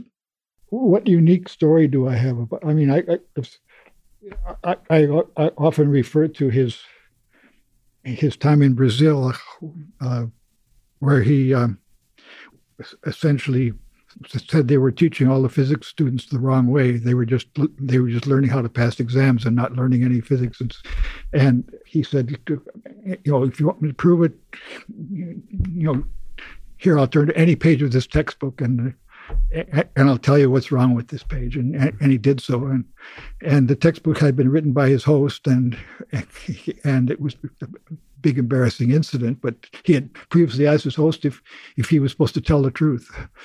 Um, but but anyway, it, it epitomizes the way uh, uh, education goes wrong uh, in all kinds of fields, and has to periodically be brought back from from from a process of, of giving credentials to a process of giving knowledge. that's probably a story that continues to this day in, a bunch of places where it's too easy for uh, educational institutions to fall into credentialism versus uh, ins- inspirationalism. I don't know if those are words, but sort of uh, yeah, understanding versus just giving a little um, it, it, it, uh, it plaque. and you know it, it's it's very much like what we were talking about. If you want the computer to, to if you want to be, be able to believe the answer, a computer is Sure. is doing that. One of the things Bob Floyd showed me in the '60s, there was a uh, he, he loved this cartoon. There was a there, there, there were two guys standing in front of. In those days, a computer was a big thing, you know, and and and the first guy says to the other guy, he said, "This machine can do in one second what it would take you know, a million people to do in a hundred years." And the other guy says, "Oh, so how do you know it's right?" Oh, that's a good line. Uh, is there some interesting distinction between physics and math to you? Ha- have you looked at physics much? To like speaking of Richard Feynman, so uh, the difference between the physics community, the physics way of thinking, the physics intuition versus the computer science, the theoretical computer science, the mathematical sciences. Do you see that as a gap? Or are they strongly overlapping? I, it's quite different, in my opinion. I um, I started as a physics major and I switched into math, uh, and probably the reason was that I could I could get A plus on the physics exam, but I but I, I never had any idea why I would have been able to come up with the problems that were on those exams. Uh, Mhm. But but in math, I, I I I knew you know why the teacher set those problems, and I thought of other problems that I could set too. Mm. And I believe it's it's quite a different mentality. Is Um, is, it has to do with your philosophy of geek, geekdom? It, it geeks? No, it's it. I mean, some of my computer scientist friends are really good at physics, and others are not. And and I, I'm, uh, you know, I'm really good at algebra, but, but not at geometry. Talk about different parts of mathematics. You know, it's, it's, it's so so they're different kind of physics. But physicists think of things in terms of waves, and I can think of t- of things in terms of waves. But it's like a dog walking on hind legs. If I'm thinking about So you, you basically you like to see the world in in uh, I- uh, in discrete ways, and then Yeah, physics I- is more continuous. yeah, I, I, I'm not sure if Turing would have been a great physicist, I think it was a pretty good chemist, but, uh, but I don't know. But but uh, but anyway, I, I see things. I, I I believe that computer science is largely driven by uh, people who have brains who are, who are good at resonating with certain kind of of of concepts. And like quantum computers, it takes a different kind of brain. Yeah, so, that's interesting. Yeah, it's it's well, quantum computers is almost like at the intersection in terms of brain uh, between computer science and yeah. physics because they involves both at least at this at, at this time. Um, but there is like the physicists I've known, they have incredibly powerful intuition. And and they're I mean statistical mechanics. So, so I I study uh, statistical mechanics and and mm-hmm. you know I mean, random processes uh, are, are, related to algorithms in a lot of in a lot of ways, and but there's lots of different flavors of flavors of physics as there are different flavors of mathematics as well. Um, but but the, the, thing is that I I don't see. Well, actually, when they talk to physicists, use a completely different language than they, when they're talking to uh, when they're writing expository papers. And so mm-hmm. I didn't understand quantum mechanics at all from reading about it in Scientific American. But but when I read, you know, how they described it to each other, talking about eigen eigenvalues and and various mathematical terms that that made sense, then it made sense to me. But mm. but but Hawking said that uh, every formula you put in a book, you lose half of your readers, and so he didn't put any formulas in his book. So I couldn't understand his book at all. I, I, you could say you understood it, but it, I really, I, really didn't. Um, well, Feynman also spoke in this way. So Feynman I think prided himself on really strong intuition, but at the same time he was hiding all the the really good the the, the deep well, computation he, he, was doing. So so there was one thing that that uh, that I, I, I was never able to. Uh, I, I wish I'd had more time to to work out with him, but I guess I could describe it for you. There's there, there's something that got my name attached to it called Knuth arrow notation, mm-hmm. but but it, it's a notation for very large numbers. And so uh, it, it, I find out that that somebody invented it in in the 1830s. Uh, it, it's fairly easy to uh, to understand anyway. So you start with x plus x plus x plus x n times, and, and, and you can call that xn. Mm-hmm. So, so xn is multiplication. Then you take x times x times x times x and n time. That mm-hmm. gives you exponentiation, x to the nth power. Mm-hmm. So, so, that's one arrow. X. So xn with no arrows is multiplication. X arrow n is x to the nth power. Okay? Yeah. So just to clarify for the, uh, so x times x times x n times is obviously xn. X, x, x plus x plus x n times you know, oh, oh, yeah, okay, and then uh, xn no and multiplication is x to the n, uh, and right. then so, and then here the arrow is when you're doing the same kind of repetitive operation for the uh, exponential. So, so, I so I put in one arrow and, and I get x to the nth power. Now I put in two arrows, and that makes takes x to the x to the x to the x to the x n times mm-hmm. power. So, so, in other words, if if if, if it's two uh, double arrow uh, three, that would be that would be two to the two to the 2 mm-hmm. So that would be two to the fourth power. That'd be sixteen. Okay. Okay. So so so that's the double arrow, mm-hmm. and now you can do a th- triple arrow, uh, of course, uh, and and so on, mm-hmm. and and I, I, I had this this paper called uh, well essentially big numbers. uh, you, know, you yeah. you try to impress your friend, but by, by, saying a number they've never thought of before. Yeah, and and and I, I gave a special name to, for it. Uh, we, and designed a font for it that has script K and so on, but it but it really is ten.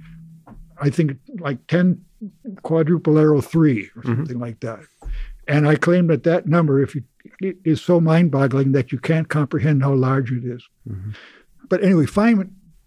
I talked to Feynman about this, and he said, "Oh, let's just let's just use double arrow, but instead of taking integers, let's consider complex numbers. So, so, so, Hmm. so you know, you have, I mean, okay, x, x arrow arrow two, that means x to the x, uh, or x, uh, but what about x, x double arrow two, 2.5? Well, that's not too, too hard to fi- figure out. That's interpolate between those. But what, if- what, what, x double arrow i or one plus i or some complex number, uh, and and uh, so he claimed that that that the, there was no analytic function that would that would do that would do the job. Um, but I I, yeah, I I didn't know how he could claim that that was that wasn't true. And his next question was did then have a complex number of arrows. okay. Yeah. Okay. wow. Okay. Okay. So so that's that that's Feynman. Uh, That's brilliance, Feynman. Yeah. Can you describe what the uh, Knuth Morris Pratt algorithm does, and how did you come to develop it? One of the many things that you're known for, and has your name attached to it. Yeah. All right. So it should be actually Morris Pratt Knuth, but we decided to use alphabetical order when we published the paper. The problem is uh, something that everybody knows now if they're if they're using a search engine. Uh, uh, you, you have a, a, large collection of text, and you want to know if if the word Knuth appears anywhere in the text, say, or or, some some other word that's less interesting than Knuth. Okay, but anyway, That's the most interesting like word. yeah. Morris or something. Like Morris, right? So anyway, we have we have uh, a large piece of text, and and it, it's all one long, one-dimensional thing. You know, first letter, second letter, and et cetera, et cetera, et cetera.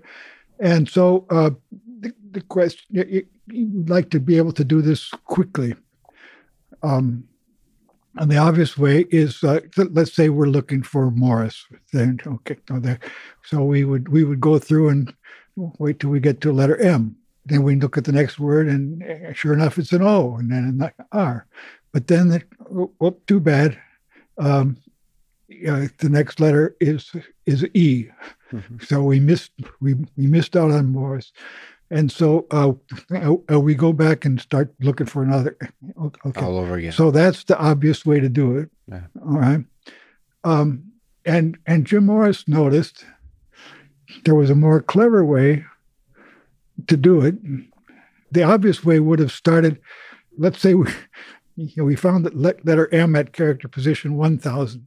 Mhm. So, so it would have started next at character position one thousand and one. But he but he said no. Look, we we already read the O and the R and we know that they aren't M's. So we can we can start. Uh, we don't have to read those over again. Mhm. All right. So um, and, and this gets pretty tricky when when the word isn't Morris, but it's more like abracadabra, where you have patterns that are occurring. Uh, uh, like repeating patterns re- in the, at the beginning, at the middle, right so, right so so so um he he worked it out and he put it into the system software at berkeley i think it was where he was uh he was writing some berkeley unix i think it was some routine that was supposed to find occurrences of patterns in text and and and um but he didn't explain it and and so he found out that several months later somebody had had looked at it didn't look right and so they ripped it out. So he had this this algorithm but it didn't make it through uh, you know because he wa- wasn't understood. Mhm. nobody knew about this particularly. Uh, Vaughan Pratt uh, also had independently discovered it a year or two later. Mhm. uh, i forget why. I think von was studying some technical problem about palindromes or something like that. He wasn't really it, Vaughan wasn't working on on text searching, but he was working on a, on an abstract problem that, ha- that that was related.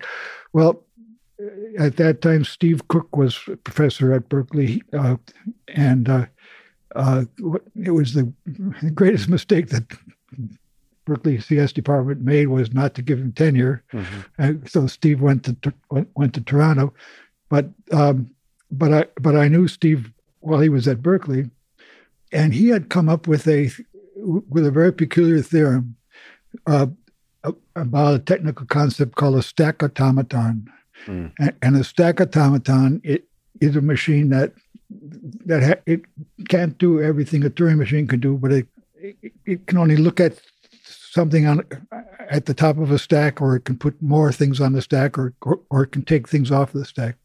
Like it, it can't remember uh, a long string of symbols, but but it can remember them in reverse order. So so, so if you tell a stack automaton A B C D E, it, it can it can tell you afterwards E D C B A. Uh, you know, it doesn't have any other memory except except this one thing that it can see.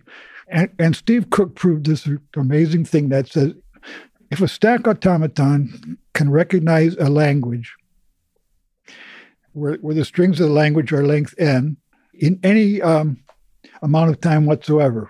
So, so the stack automaton might use a zillion steps. A regular computer can recognize that same language in time n log n.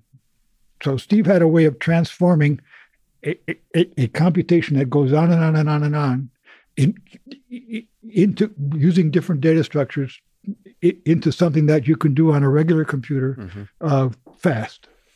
The stack automaton goes slow, but but but but somehow the fact that it can do it at all means that there has to be a fast way. Hmm. So I thought this was a pretty, you know, cool theorem, uh, and so I tried it out on on a problem where I knew a, stack automaton could do it, but I couldn't figure out a fast way to do it on a regular computer. I, I thought I was a pretty good programmer, but but by golly, I couldn't think of any way to, to recognize this language efficiently. Mm-hmm.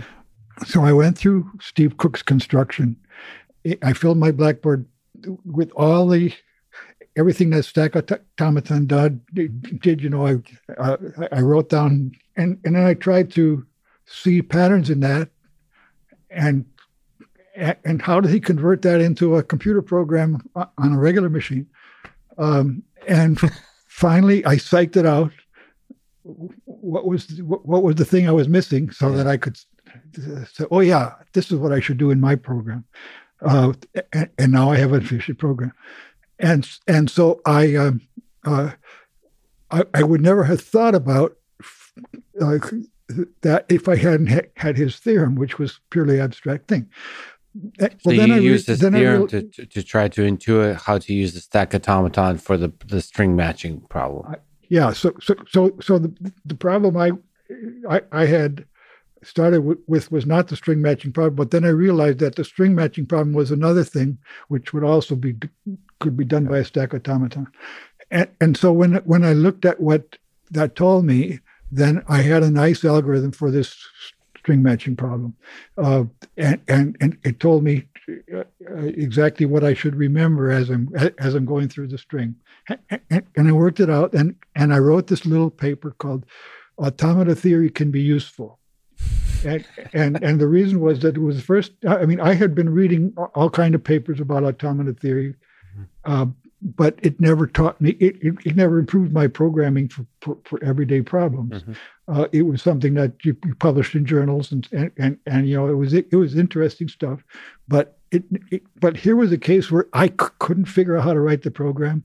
I had a theorem from automata theory, then I knew how to write the program. Mm-hmm. So this was for me uh, uh, you know, a change in life, I started to say maybe I should learn more about automaton, and and and and I, I showed this note to Vaughan Pratt, and he said, "He that's sim- similar to something I was working on." Um, and then uh, and, and, Jim Morris was at, at Berkeley too at the time. Anyway, he he had, he's had an illustrious career, but I haven't kept track of Jim. But Vaughan is my colleague at Stanford. And, and my student um, later. But but this was before Vaughan Ron was still a graduate student and hadn't come to Stanford yet. So we found out that we had all been working on the same thing. So, so it was our algorithm. We each discovered it independently, but each of us had, had discovered a different a different part of the elephant, uh, uh, you know, a different aspect of it, and so we could put our our our things together. It was my job to write the paper. How did the elephant spring to life? Spring to life was because I I had drafted this paper, Automata Theory. Oh, can be useful, which was and seen by Vaughan and then by Jim, and then then then we combined because maybe they had also been thinking of writing something up about it about specifically the string matching specifically problem. the string matching problem and a, a, a period. Let me ask a ridiculous question. Uh, last time we talked, you told me what the most beautiful algorithm is, actually, uh, for strongly connected graphs. What is the hardest problem, puzzle, idea in computer science for you personally that you had to work through? Just something that was just a, a the hardest thing that I've ever been involved with. Yeah. Okay. Well, yeah, that's I don't know how to answer questions like that, but in this case, uh, it's pretty clear. Uh, okay. Because it, it's uh, called the the birth of the giant component. Okay, mm-hmm. so now let me explain that because this is actually gets gets into physics too, mm. and it gets into something called Bose-Einstein statistics. But but uh, but but anyway, it's got some interesting stories in it connected with Berkeley again. Um, so start with the idea of a random graph. Now this is did, did, here we, we just say we have n points that are totally unconnected and and there's no geometry involved there's no saying some points are further apart than others all points are exactly are exactly alike and let's say we have 100 points and and, we number them from 0 0 to 9 9 mm-hmm. all right now let's let's take pi uh, the digits of pi so two at a time so, so we had 31, 41, 59, 26. We, we, we can look go, go through pi. Mm-hmm. And so, when, so, so we take the first two, 31, 41, and let's let's put a connection between point 31 and point 41. Mm-hmm. That's an edge in the graph. So, so th- then we take f- 5926 and make another edge. And, and, and the graph gets bigger, get, gets more and more connected mm-hmm. a, as we add these things one, uh, one at a time. Okay, mm-hmm. so we started out with endpoints, and and we add uh, m edges. Okay, uh, each edge is completely. We forgot about ed, ed, edges we had before. We might get an edge twice. We might get an edge from a point to itself even. Mm-hmm. Um, you know, maybe pi is going to have a run of four digits in there. So, so we're going to, but anyway, we're evolving a, a graph at random. Mm-hmm. Um, and a magical thing happens when the number of edges is like 0.49 Uh, so, so, maybe n is a million, and I have, uh, uh, you know, 490,000 edges.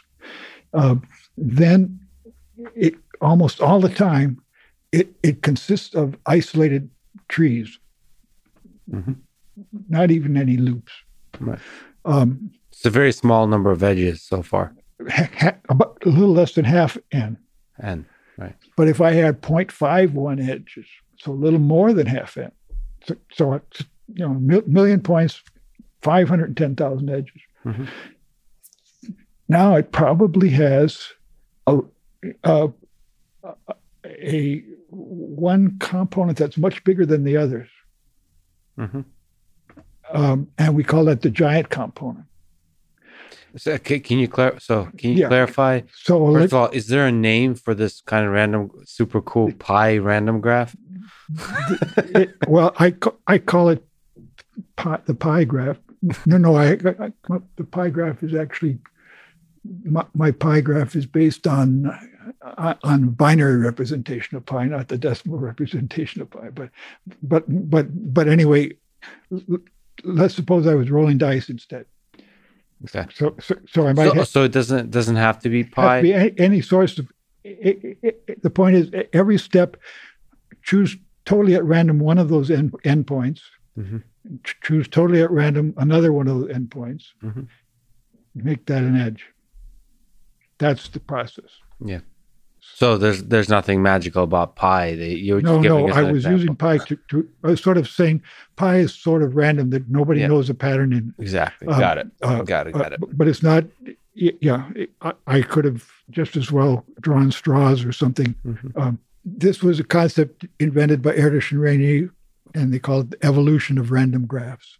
And if you start out with with a large number n, and you and you repeat this process, all of a sudden a big bang happens at one half n. There'll be two points together. Then maybe we'll have have have 3 Mhm. uh, and then you know, and then, then they maybe branch out a little bit, but but they'll all be separate until we get to one half n, and and we pass one half n, and all of a sudden th- there's substance to it. There are there's a big cl- clump of stuff that's all joined together. So it's almost like a phase transition of some It- kind. it's exactly it, it. It's a phase transition, but it's actually it's a double phase transition. It turns out it it it, it happens. I mean, there's actually two things going on at once at this, at this phase transition, which is uh, which, is very remarkable about it. Okay, so so um, a- lot of the most important algorithms are, are based on random processes, and so I wanted to you know I want to understand random processes and how. And so, so there are data structures that sort of grow this way. Okay, so so so, so Dick Karp, one of the leading experts on on random randomized algorithms, had his students working look, looking at this at Berkeley, and we heard a rumor that the students had f- found something interesting happening. That, that- that, you know, the, the, the students are are generating this, are simulating this random evolution of, of graphs, Mhm. and, and they're taking stat, snapshots uh, ever so often to take a look at what the graph is. And the rumor was that every time they looked, th- there was only one component that had loops in it. Almost always, they do a million experiments, and, and, and, and only three or four times did they ever ever happen to see a loop at this at this point. Mhm. Uh, I, I, I mean, no, more than one component with a loop. So, so, so- they watch it till the graph gets completely full. Uh, so, so it starts out totally empty and, and gets more and more more and more edges all the time. Uh, and, and and so okay, certainly a loop comes along once, but but now all the loops st- stay somehow joined to that one. They, they, Okay. they, there never were there never were two guys with loops Wow, interesting. uh, Okay. in, in these experiments. Okay, so anyway, this almost always, certainly not always. Yeah. Uh, but but but with high with very high probability, this seemed to be true. So. So, so we heard about this rumor at Stanford, and we said, hmm, if, if that's true, then must you know a lot more must also be true. So there's a whole bunch, there's a whole theory out there waiting to be discovered that we haven't ever, thought about. So, so let's take a look at it. And so we looked closer and we found out no, it, actually it, it, it's not true, but but in fact it, it's almost true. Namely, there's a very short interval of time when it's true, Hmm. and if, and if you don't happen to look at it during that short interval of time, then you miss it. So, the, in other words, the, the, there'll be a period where there are two or three components that have loops, but they join together pretty soon. Okay. So, So- so- so, so i- if you don't have a, a real fast shutter speed, you're going to miss you're going to miss that instant. So separate loops don't exist for long. That's that's it. Yeah. You, you know, I started looking at this to make it quantitative, and uh, basic problem was to slow down the Big Bang so that I could watch it happening. Yeah. I, I, think I can explain it actually in, in fairly elementary terms, even even without writing a formula. uh, Let's try. like Hawking would do. Uh, and and and so uh, let's let's watch the evolution. And and, and at first, uh, these edges are coming along, and they're just making things without loops, Mhm. which we call trees. Okay. So then all of a sudden a loop first appears. Mhm. So at that point, I have one component that has a loop. Mhm. All right. Now, now I say that the complexity of a component is the number of edges minus the number of vertices. So if I have a loop, I have like a loop of length five has five edges and five vertices. Um, or, or I could put a tail on that, and that would be another edge, another vertex. It's like a zero, one, two complexity kind of thing. So, so if the if the complexity is zero, we have one one loop. I call it a cycle, or, or I call it a cyclic component. So, so, so a cyclic component looks like a a, a wheel to which you attach fibers Mhm. or trees. Uh, uh, they go branching, but there's no more loops. There's only one loop, and, and mm-hmm. everything else feeds into that loop. Okay, mm-hmm. and that has complexity zero. But but a tree itself has complexity minus one because it has. Uh, uh, uh you know, it, like a, like like it might have ten vertices and, and nine edges to tie the tie them together. So nine minus ten is minus one. So so, so complexity minus one is a tree. Mhm. It's got to be connected. That's what I mean by a component. It's got to be connected. So so so if if I have ten things connected, I have to have nine edges. Can you clarify why when complexity goes uh, can go above zero? I'm I'm a little Yeah, confused yeah, so- why. Right. So the complexity plus one is the number of loops. So, so if complexity is zero, I have one loop. If if if complexity is one, that means I have one more edge than I have vertexes. So, so I might have like eleven edges and ten vertices. Mhm. It's, so it turns. We call that a bicycle because it it, it it's got two loops in it. It's got to have two loops in it. If, if you, you, you, you, I, Well, I- but why can't it be trees just going off of the loop? that I would need more edges than I. It- Oh, right, right. Okay, I got. so, so so every time I I, get you. another loop, I, I- I get another excess of edges over vertices. I got you. okay, Mhm. so in other words, uh, I, we start out and Nice. and after I have one loop, I have one component that has a cycle in it. Mhm. Now, now the the next step, uh, according to the rumor, would be, be that at the next step I would have a, a bicycle after, uh, uh, in in the evolution of almost all graphs. It would it would go from cycle to bicycle, Mhm. but in fact, there's a certain probability it goes from cycle to two, you, know, to, to two different cycles. Mhm. all right. Um, and I worked out the probability. It was something like five out of twenty-four. It, it- there Oh, was pretty high. it, was substantial, you know. Yeah. Uh, but still, uh, soon they're going to merge together almost. Okay, so, so That's so cool. But but but then it splits again after you have either either two or one one. Uh, it, the next step is you ha- either have three or you have two one or you have one one one. Okay, and so I worked out the probability f- uh, for for those transitions, Mhm. and I worked it out up to up to the first five transitions, and I had these so I had these strange numbers, five twenty fours, and I stayed up all night. And about three a.m., I, I, I had the numbers computed, and I looked at them, and here were the denominator was something like two three zero two three. Mhm. So, so, so the probability was something over two three zero two three. I don't know how you worked that out, but I had a formula that I could calculate the probability, yeah. and and I could find the limiting probability as n goes to infinity, and and it, and it turned out to be th- this number, but the denominator was two three, and I and I looked at the denominator and I said, wait a minute, this number factors because. 1001 is equal to 7 times 11 times 13. I had learned that in my first computer program. So, so, so, so, so, so, so 23023 Yeah. is 7 times 11 times 13 times 23. Mhm. That's not a random number. There has to be a reason why those small primes appear in the denominator. hmm But my th- so all of a sudden that suggested um, another way of looking at the problem where small prime factors w- w- uh, would occur. hmm So, So what would that be? so that said, oh yeah, let me take the logarithm of this formula, and and sure enough, it's going to simplify, and and, and it happened. So, and, and I wouldn't have noticed it except for this factorization.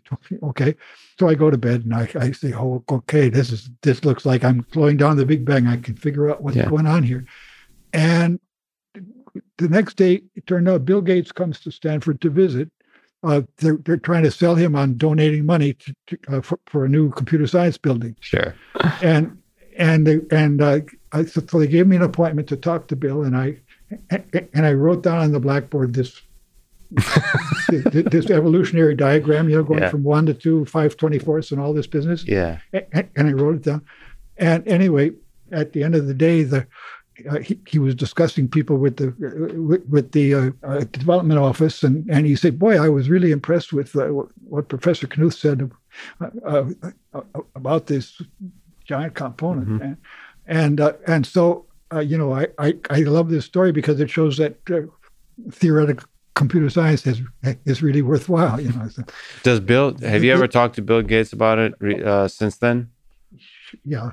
that's a cool. Yeah. That's a cool little moment in history. That's yeah, cool. but, but but but anyway, it, it, he happened to visit on on exactly the day after I had I, I, I'd found this pattern, and, and and that allowed me to to crack the problem. So, so Yes. you know, so, so- that I, I could develop the theory and, and uh, the, the theory some more and, and understand what's happening in the big. But uh, uh, because I could I could now write down explicit formulas for stuff, and, and, and so it would it would you know it would work not only the first few steps but also the whole, study the whole process and and I worked further and further and I, I with, with two authors co-authors and we finally figured out that the probability that the rumor was true. In other words look at the evolution of uh, uh, of a random graph going from zero zero to to complete a- and say what's the probability that at every point in time there was only one component with a cycle?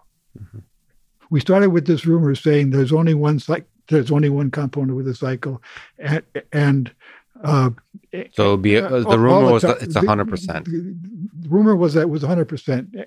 It turned out the actual numbers is like 87%. Or, or- I, I, don't I, I should remember the number, but I don't but I don't have it with me. But but anyway, but but the but the number it it turned out to be like 12 over pi squared or or, or anyway, no, or, or, sorry, 8 over pi. Anyway, it, it it it was a nice it related to pi. Yeah. Um, and we could never have done that with it.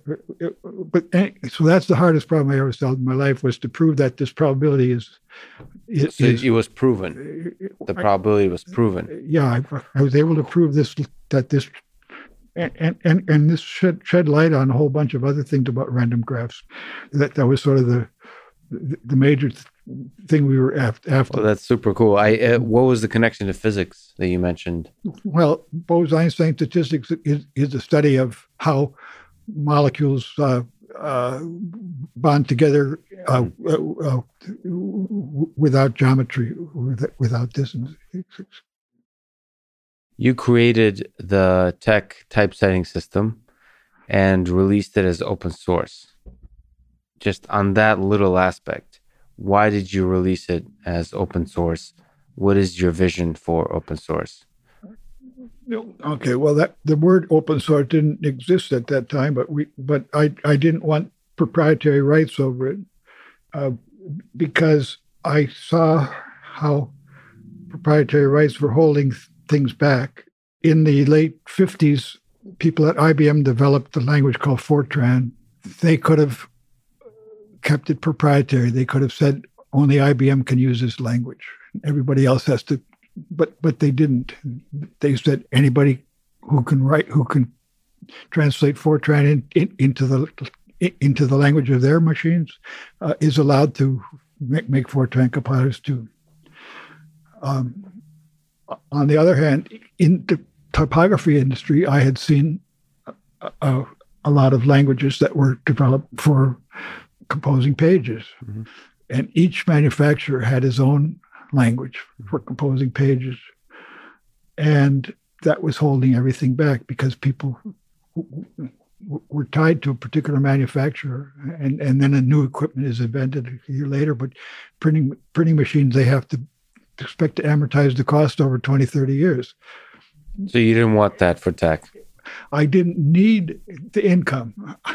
Uh, Okay. I, I already I, I already had uh, a, a good job, and, and you know, I, my, my books were uh, people were buying enough books that I that that it would bring me sp- plenty of supplemental income for everything my kids needed for education, whatever.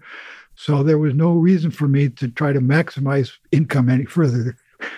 I- Income is sort of a threshold function. If you don't have, if you don't have enough, you, you're starving. But if, if if you get over the threshold, then you start thinking about philanthropy, or else, or or, or trying to take it with you. But uh, uh, but anyway, there's a. I had I, I, my income was over the threshold, so so, so so I I didn't need to keep it, and so I specifically could see the advantage of of of making it open for everybody. Do you think uh, most software should be open? So I think that uh, people should charge for non-trivial software, but not for trivial software.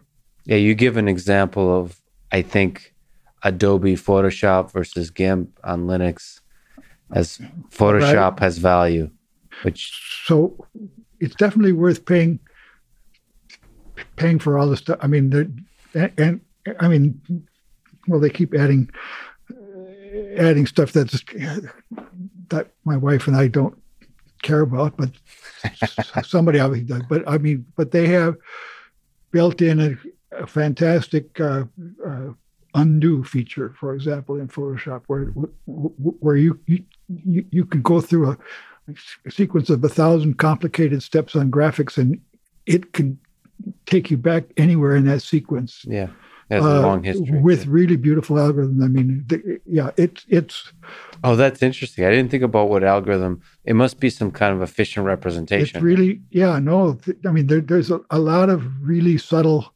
Nobel Prize class like creation of intellectual property in in in, In there, um, and uh, and w- with patents, uh, you get a limited time to. Uh, I mean, eventually, the idea of patents is that you publish so that it's not secret, it's not a trade secret. That said, you you've said that I currently use Ubuntu Linux on a standalone laptop. It has no internet connection. I occasionally carry flash memory drives between the machine and the Macs that I use for network surfing and graphics, but I trust my family jewels only to Linux. Why do you love Linux? the version of Linux that I use is stable. I, I, I, uh, actually, I, I, I'm going to have to upgrade one of these days, but To a newer version of Ubuntu? yeah, I, I'll stick with Ubuntu. But but uh, right now, I'm running something that doesn't support a lot of the new software. It, it, the last stable, re- I, I don't remember the no, number, but like 14. or- Anyway, it's it's it's quite. And, I'm going to get a new computer. Um, I'm I, I'm getting new um, solid state memory instead of instead of a hard disk. Yeah, the basics. Well, let me ask you. Um, s sticking on the topic of TeX, um, when thinking about beautiful typography, what is your favorite letter, number, or symbol? I know, I know, ridiculous question, but is there some, Let it- let me show you here. This is- or look at the last page. At the very end of the index, what is that? there's a book by Dr. Seuss called On Beyond Zebra, and he gave a name to that. Did you say Dr. Seuss gave a name to that? Dr. Seuss, this is uh, S E U S S. He he wrote children's books in the 50s, 40s, and 50s. Wait, you talking about Cat in the Hat, Doctor? Cat in the Hat, yeah. That's it. Yeah. I like how you to spell On that. on beyond zebra. Did it? Did yeah? Did it get to Soviet Union? yeah, Doctor. No, we did. It, it, Doctor Seuss did not come to the Soviet Union, but since you, oh, actually, I think he did actually a little bit when we were. Um, that that was a uh, book, like his maybe Cat in the Hat or or Green Eggs and Ham. I think was used to learn English, oh, okay. so I think it made it in I that see. way. Well, my my okay, I, I didn't like those as much as Bartholomew Cubbins, but but I used to know Bartholomew Cubbins by heart when I was young. so what the heck is this symbol we're looking at? There's so much He- going he, on. He, has a name for it at the end of his book on Beyond Zebra. Who made it? He did. He did. So there's, it looks like a bunch of vines. Uh, Well, is that symbol so- exist in TeX? So he, by the way, he, he he made a movie in the early fifties. Um, I don't remember the name of the movie now. You can probably find it easily enough, but it it features uh, dozens and dozens of pianos all playing together at the same time, and but but the, all the scenery is sort of based on the kind of artwork that was in his books and uh, the, the fantasy, you know based of Seuss land or so. Uh, and I saw the movie only once or twice, but it's but it's quite. It, I, I'd like to see it again. That's that's really fascinating that you gave him, they gave him shout out here. Okay, is there some elegant basic symbol that you're attracted to? Some, uh, give something that gives you pleasure, something you use a lot. Pi. Pi, of course.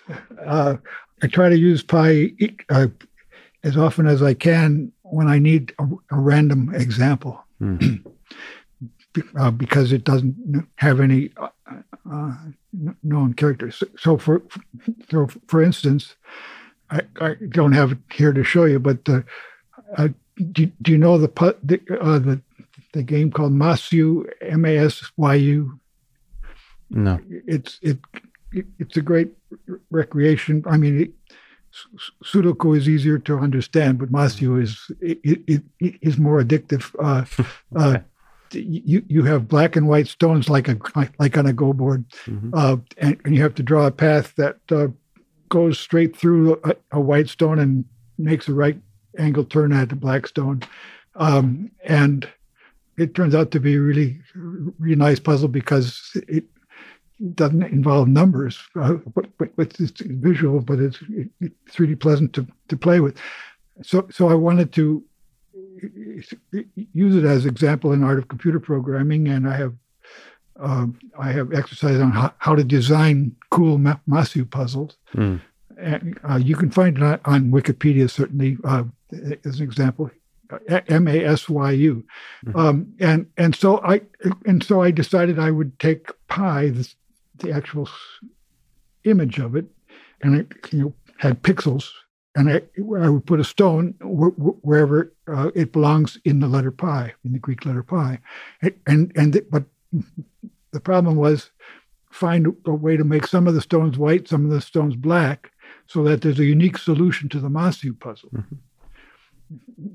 That was a, a good test case for my algorithm on how to design Ma- Masyu puzzles because I, I, I insisted in advance that the, the stones had to be placed in exactly the positions that make the letter pi, make, a Greek letter. Okay, pi, all right that's cool. and and uh, so you know, and it turned out there was a a, a, a unique way to do that, um, and so, so so pi is a source of of examples where I can where I can prove that I'm starting with something that isn't canned. Yeah. Um, and, and most most recently, I was writing about something called graceful graphs.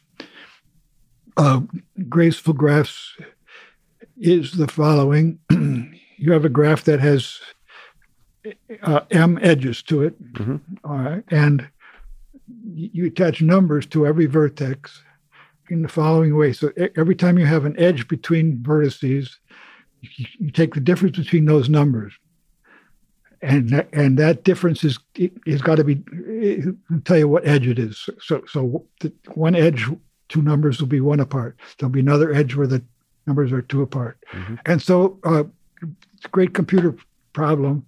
Can you find a graceful way to label a graph? Mhm.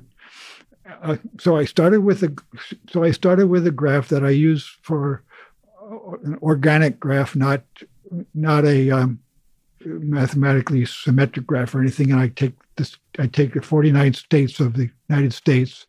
Uh, th- uh, the edges go from one state to a next state. So, so for Mhm. example, California be next to Oregon, Nevada, Arizona. Okay, and and I- and I include district District of Columbia. Uh, so I have 49. I, I can't get Alaska and Hawaii in there Mhm. because they don't touch. You have to be able to drive from one to the other. So, is there a graceful labeling of of the United States? Each state gets a number, Mhm. a- and then uh, if if California is number 30 and Oregon is number 11, that edge is going to be number 19. Mhm. The difference between those. Okay. So, is there a way to do this for for all the states? And at and so I was I was thinking of having a contest uh, uh, for people to, to get it as graceful as they could. Mhm. Uh, but my friend Tom Rokicki actually solved the problem by proving that. I mean, I, I was able I was able to get it down within seven or something like that. Mhm. He, he was able to get a perfect solution. The actual solution, or to prove that a solution exists. More precisely, I I had figured out how, a way to put labels on so that all the all the all the edges were labeled somewhere between one and 117, but but there were some some ga- some gaps in there because it, I, I should really have gone from one to 105 or, or what the whatever the number is. Hmm. So I gave myself a, too much, you know, a lot of slack. But he did it without any slack whatsoever. Perfect graceful labeling and and so I, you know, I, I call out the contest uh, because it, the problem's already solved and too easy in, in a sense because Tom was able to do it in an afternoon. Um, He sorry, he gave the algorithm, or for this particular. uh for the sta- United States. For the United this, States. this problem is this problem is incredibly hard. I mean, uh, for the general general, it's Okay. but It's like a, it's but like it was, coloring. But it was very lucky that we worked for the United States. sure. Um, I think, but but I mean, the theory is still very incomplete. But but but anyway, then Tom came back a couple days later, and he had been able to not only find a graceful labeling, but he but the, the label of Washington was 31. The label of of Idaho was 41, following the digits of pi. yeah. Going across the, the, the top edge No of the way. United States, he has the digits of pi Does he, perfectly. did he do it on purpose? he he was able to still get a graceful labeling with that With that. extra, with, with that extra thing. What? It- Wow. it- it- and Wow. and it, it, it it's it's a miracle. Okay, but Yeah. but um, I. Uh, I, I like to use pi in my book, you see, and, Yeah. and this is the All roads lead to pi. yeah. Somehow, um, somehow often hidden uh, in the middle of like the, the the most difficult problems. Can I ask you about uh, productivity? productivity. Yeah, you said that quote, my scheduling principle is to do the thing I hate most uh, on my to-do list. By week's end, I'm very happy. Can you explain this process to a productive life? Oh, I see. Well, but all the time I'm working on on what I want, I, what I don't want to do, but still, I'm glad to have all those unpleasant tasks finished. Yes. Is that something you would advise to I- I- others? Uh, well, I yeah, I I I, I don't know how to say it. Well, during the pandemic, I feel my productivity actually went down by half um, uh, because I have to. Um, I, I have to communicate by writing, which is slow. I have to. I mean, I, I, don't like to send out a bad sentence, so I you know, I go through and reread what I've written and edit and Mhm. fix it. So, so everything takes a long, lot longer when I'm when I'm communicating by by text messages um, instead of just in, you know on uh, together with somebody in a room. And it's also slower because the libraries are closed and stuff. but there's another thing about scheduling that I learned from my mother that I should pro- probably tell you, and that is um, it, it, different from what people in the robotics field do, which is called planning. Mm-hmm. So, so she had this principle that was see something that needs to be done and do it.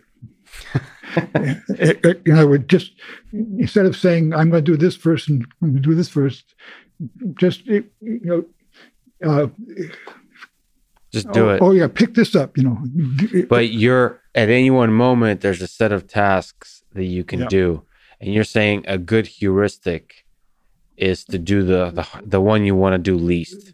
Right, the one I haven't got any good reason. To, I, I, I, that I'll never be able to do it any better than than I am now. Yeah. Uh, I mean, there, there, are some things that, that, that I know, you know, if I do something else first, then I'll be able to do that one better. Yeah. But but but there's some that are going to be harder because you know it, I, I, I'll have forgotten some of the groundwork that went into it or something like that.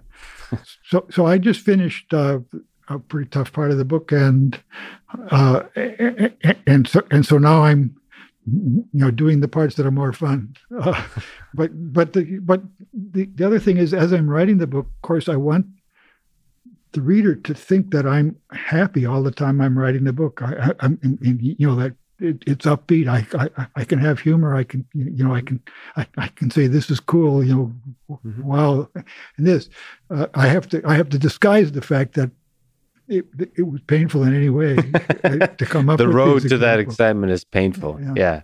it's laden with pain.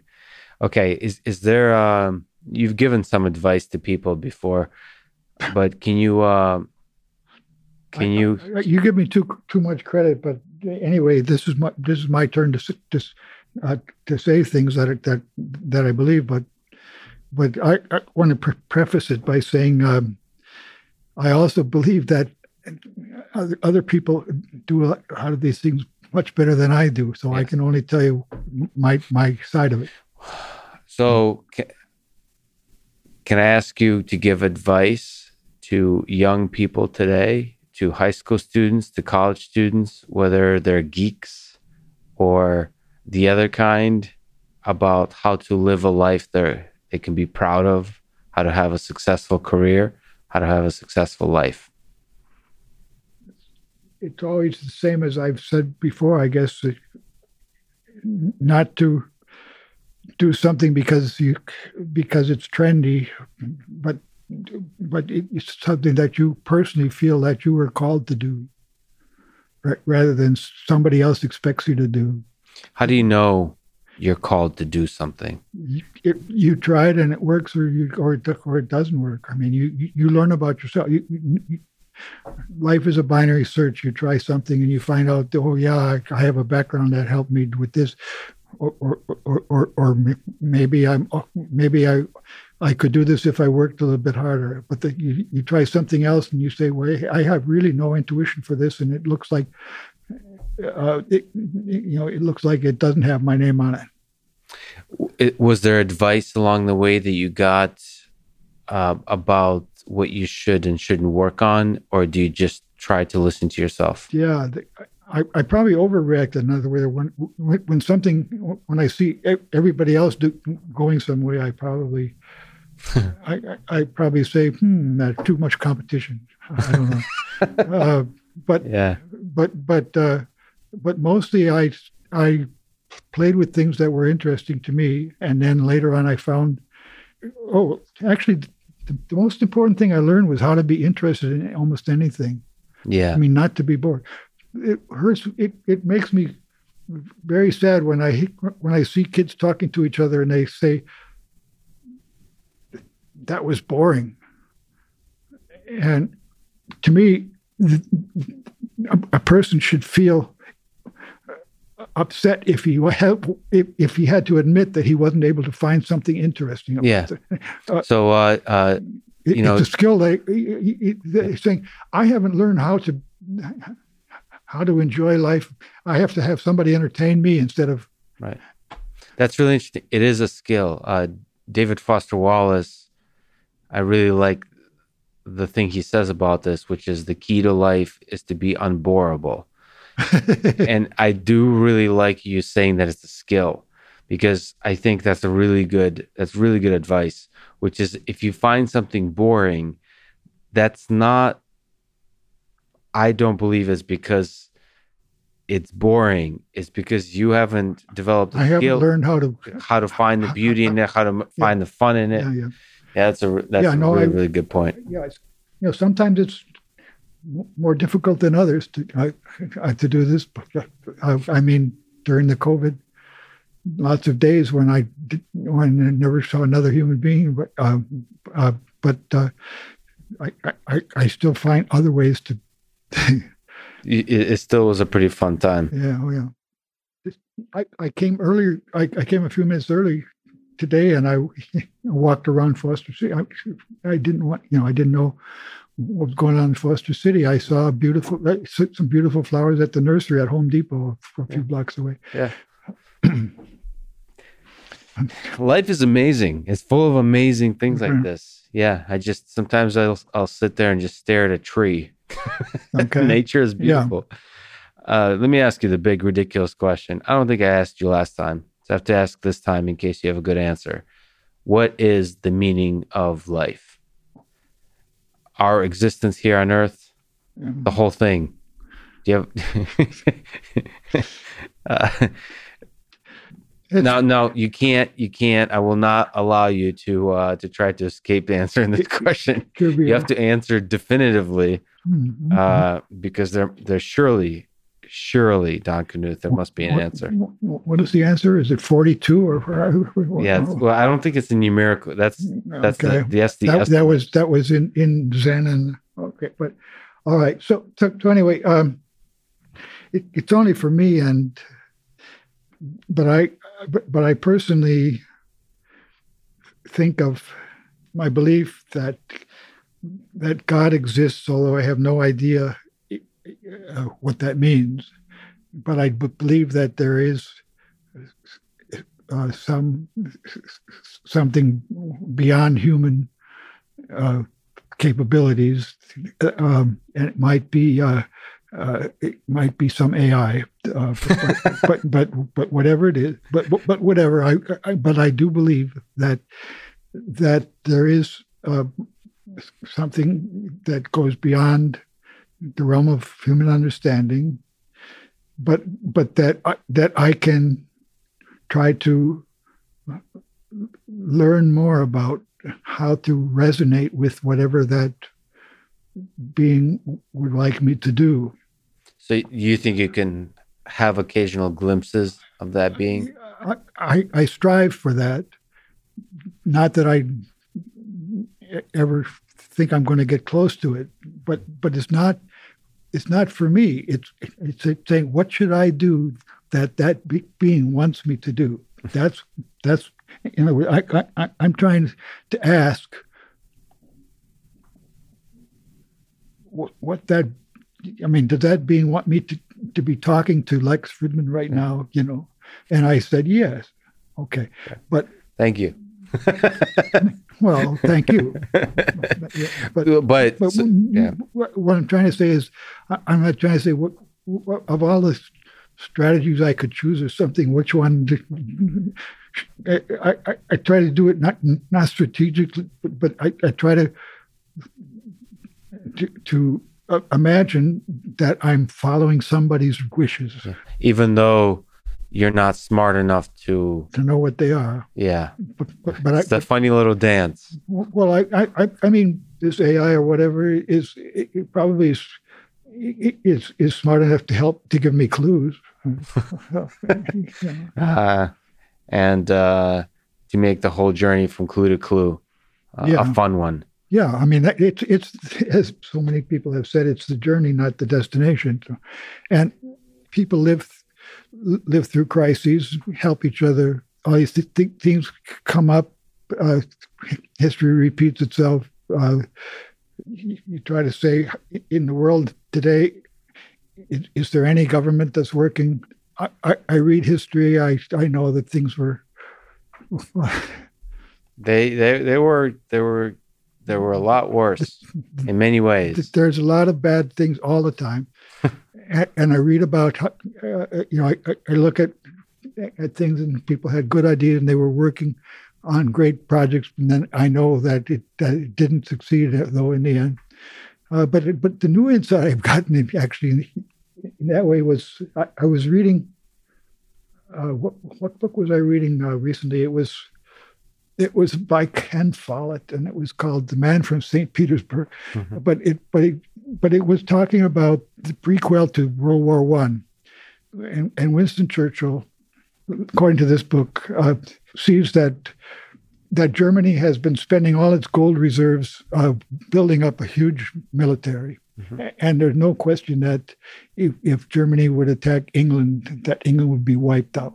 Mm-hmm. Um, so he wants Russia to help uh, to attack Germany from the other side because Germany doesn't have enough of an army to, to, to be fighting two wars at once. Mm-hmm. Okay, now th- then there's an a- anarchist in Russia who sees that it, it, wars are uh, something that leaders start, but actually people get killed. Mm-hmm. And so he wants to stop any alliance between England and Russia because that would mean that uh, thousands and thousands of people of Russia would, would, would be killed that wouldn't be otherwise killed. Mm-hmm. Uh, all right. And so his his life's goal is to assassinate a, a, Russian prince who's visiting England because that will make will mean the Tsar will not form the alliance. All right? mm-hmm. So we have this question about what should the government do? Should, should it actually do something that will lead to, you know, is war, is the war inevitable or is there a way to have peace? And and this, this and it, it struck me that if I were in a position of responsibility where, for people's lives, in most cases I wouldn't have I wouldn't have any confidence that any of my decisions were good. That that that, that these these questions are too hard probably for any human being, but certainly for me. Well, I think I think coupling the not being sure that the decisions are right. So that that's actually a really good thing, coupled with the fact that you do have to make a decision and carry the burden of that. And ultimately, I have faith in human beings, in the great leaders to arise uh, and help build a better world. I mean, that's the hope of democracy. Yeah, that's the yeah. And let's hope that we can um, en- enhance their abilities with uh, uh, with algorithms. uh, uh, well put, Don. Uh, it's such a huge honor. I've you've been an inspiration to me and to millions for such a long time. Um, thank you uh, for spending your really valuable time with me once again. It's a huge honor. I really enjoyed this conversation. Thanks for listening to this conversation with Donald Knuth. To support this podcast, please check out our sponsors in the description. And now, let me leave you with some words from Don Knuth himself. Science is what we understand well enough to explain to a computer.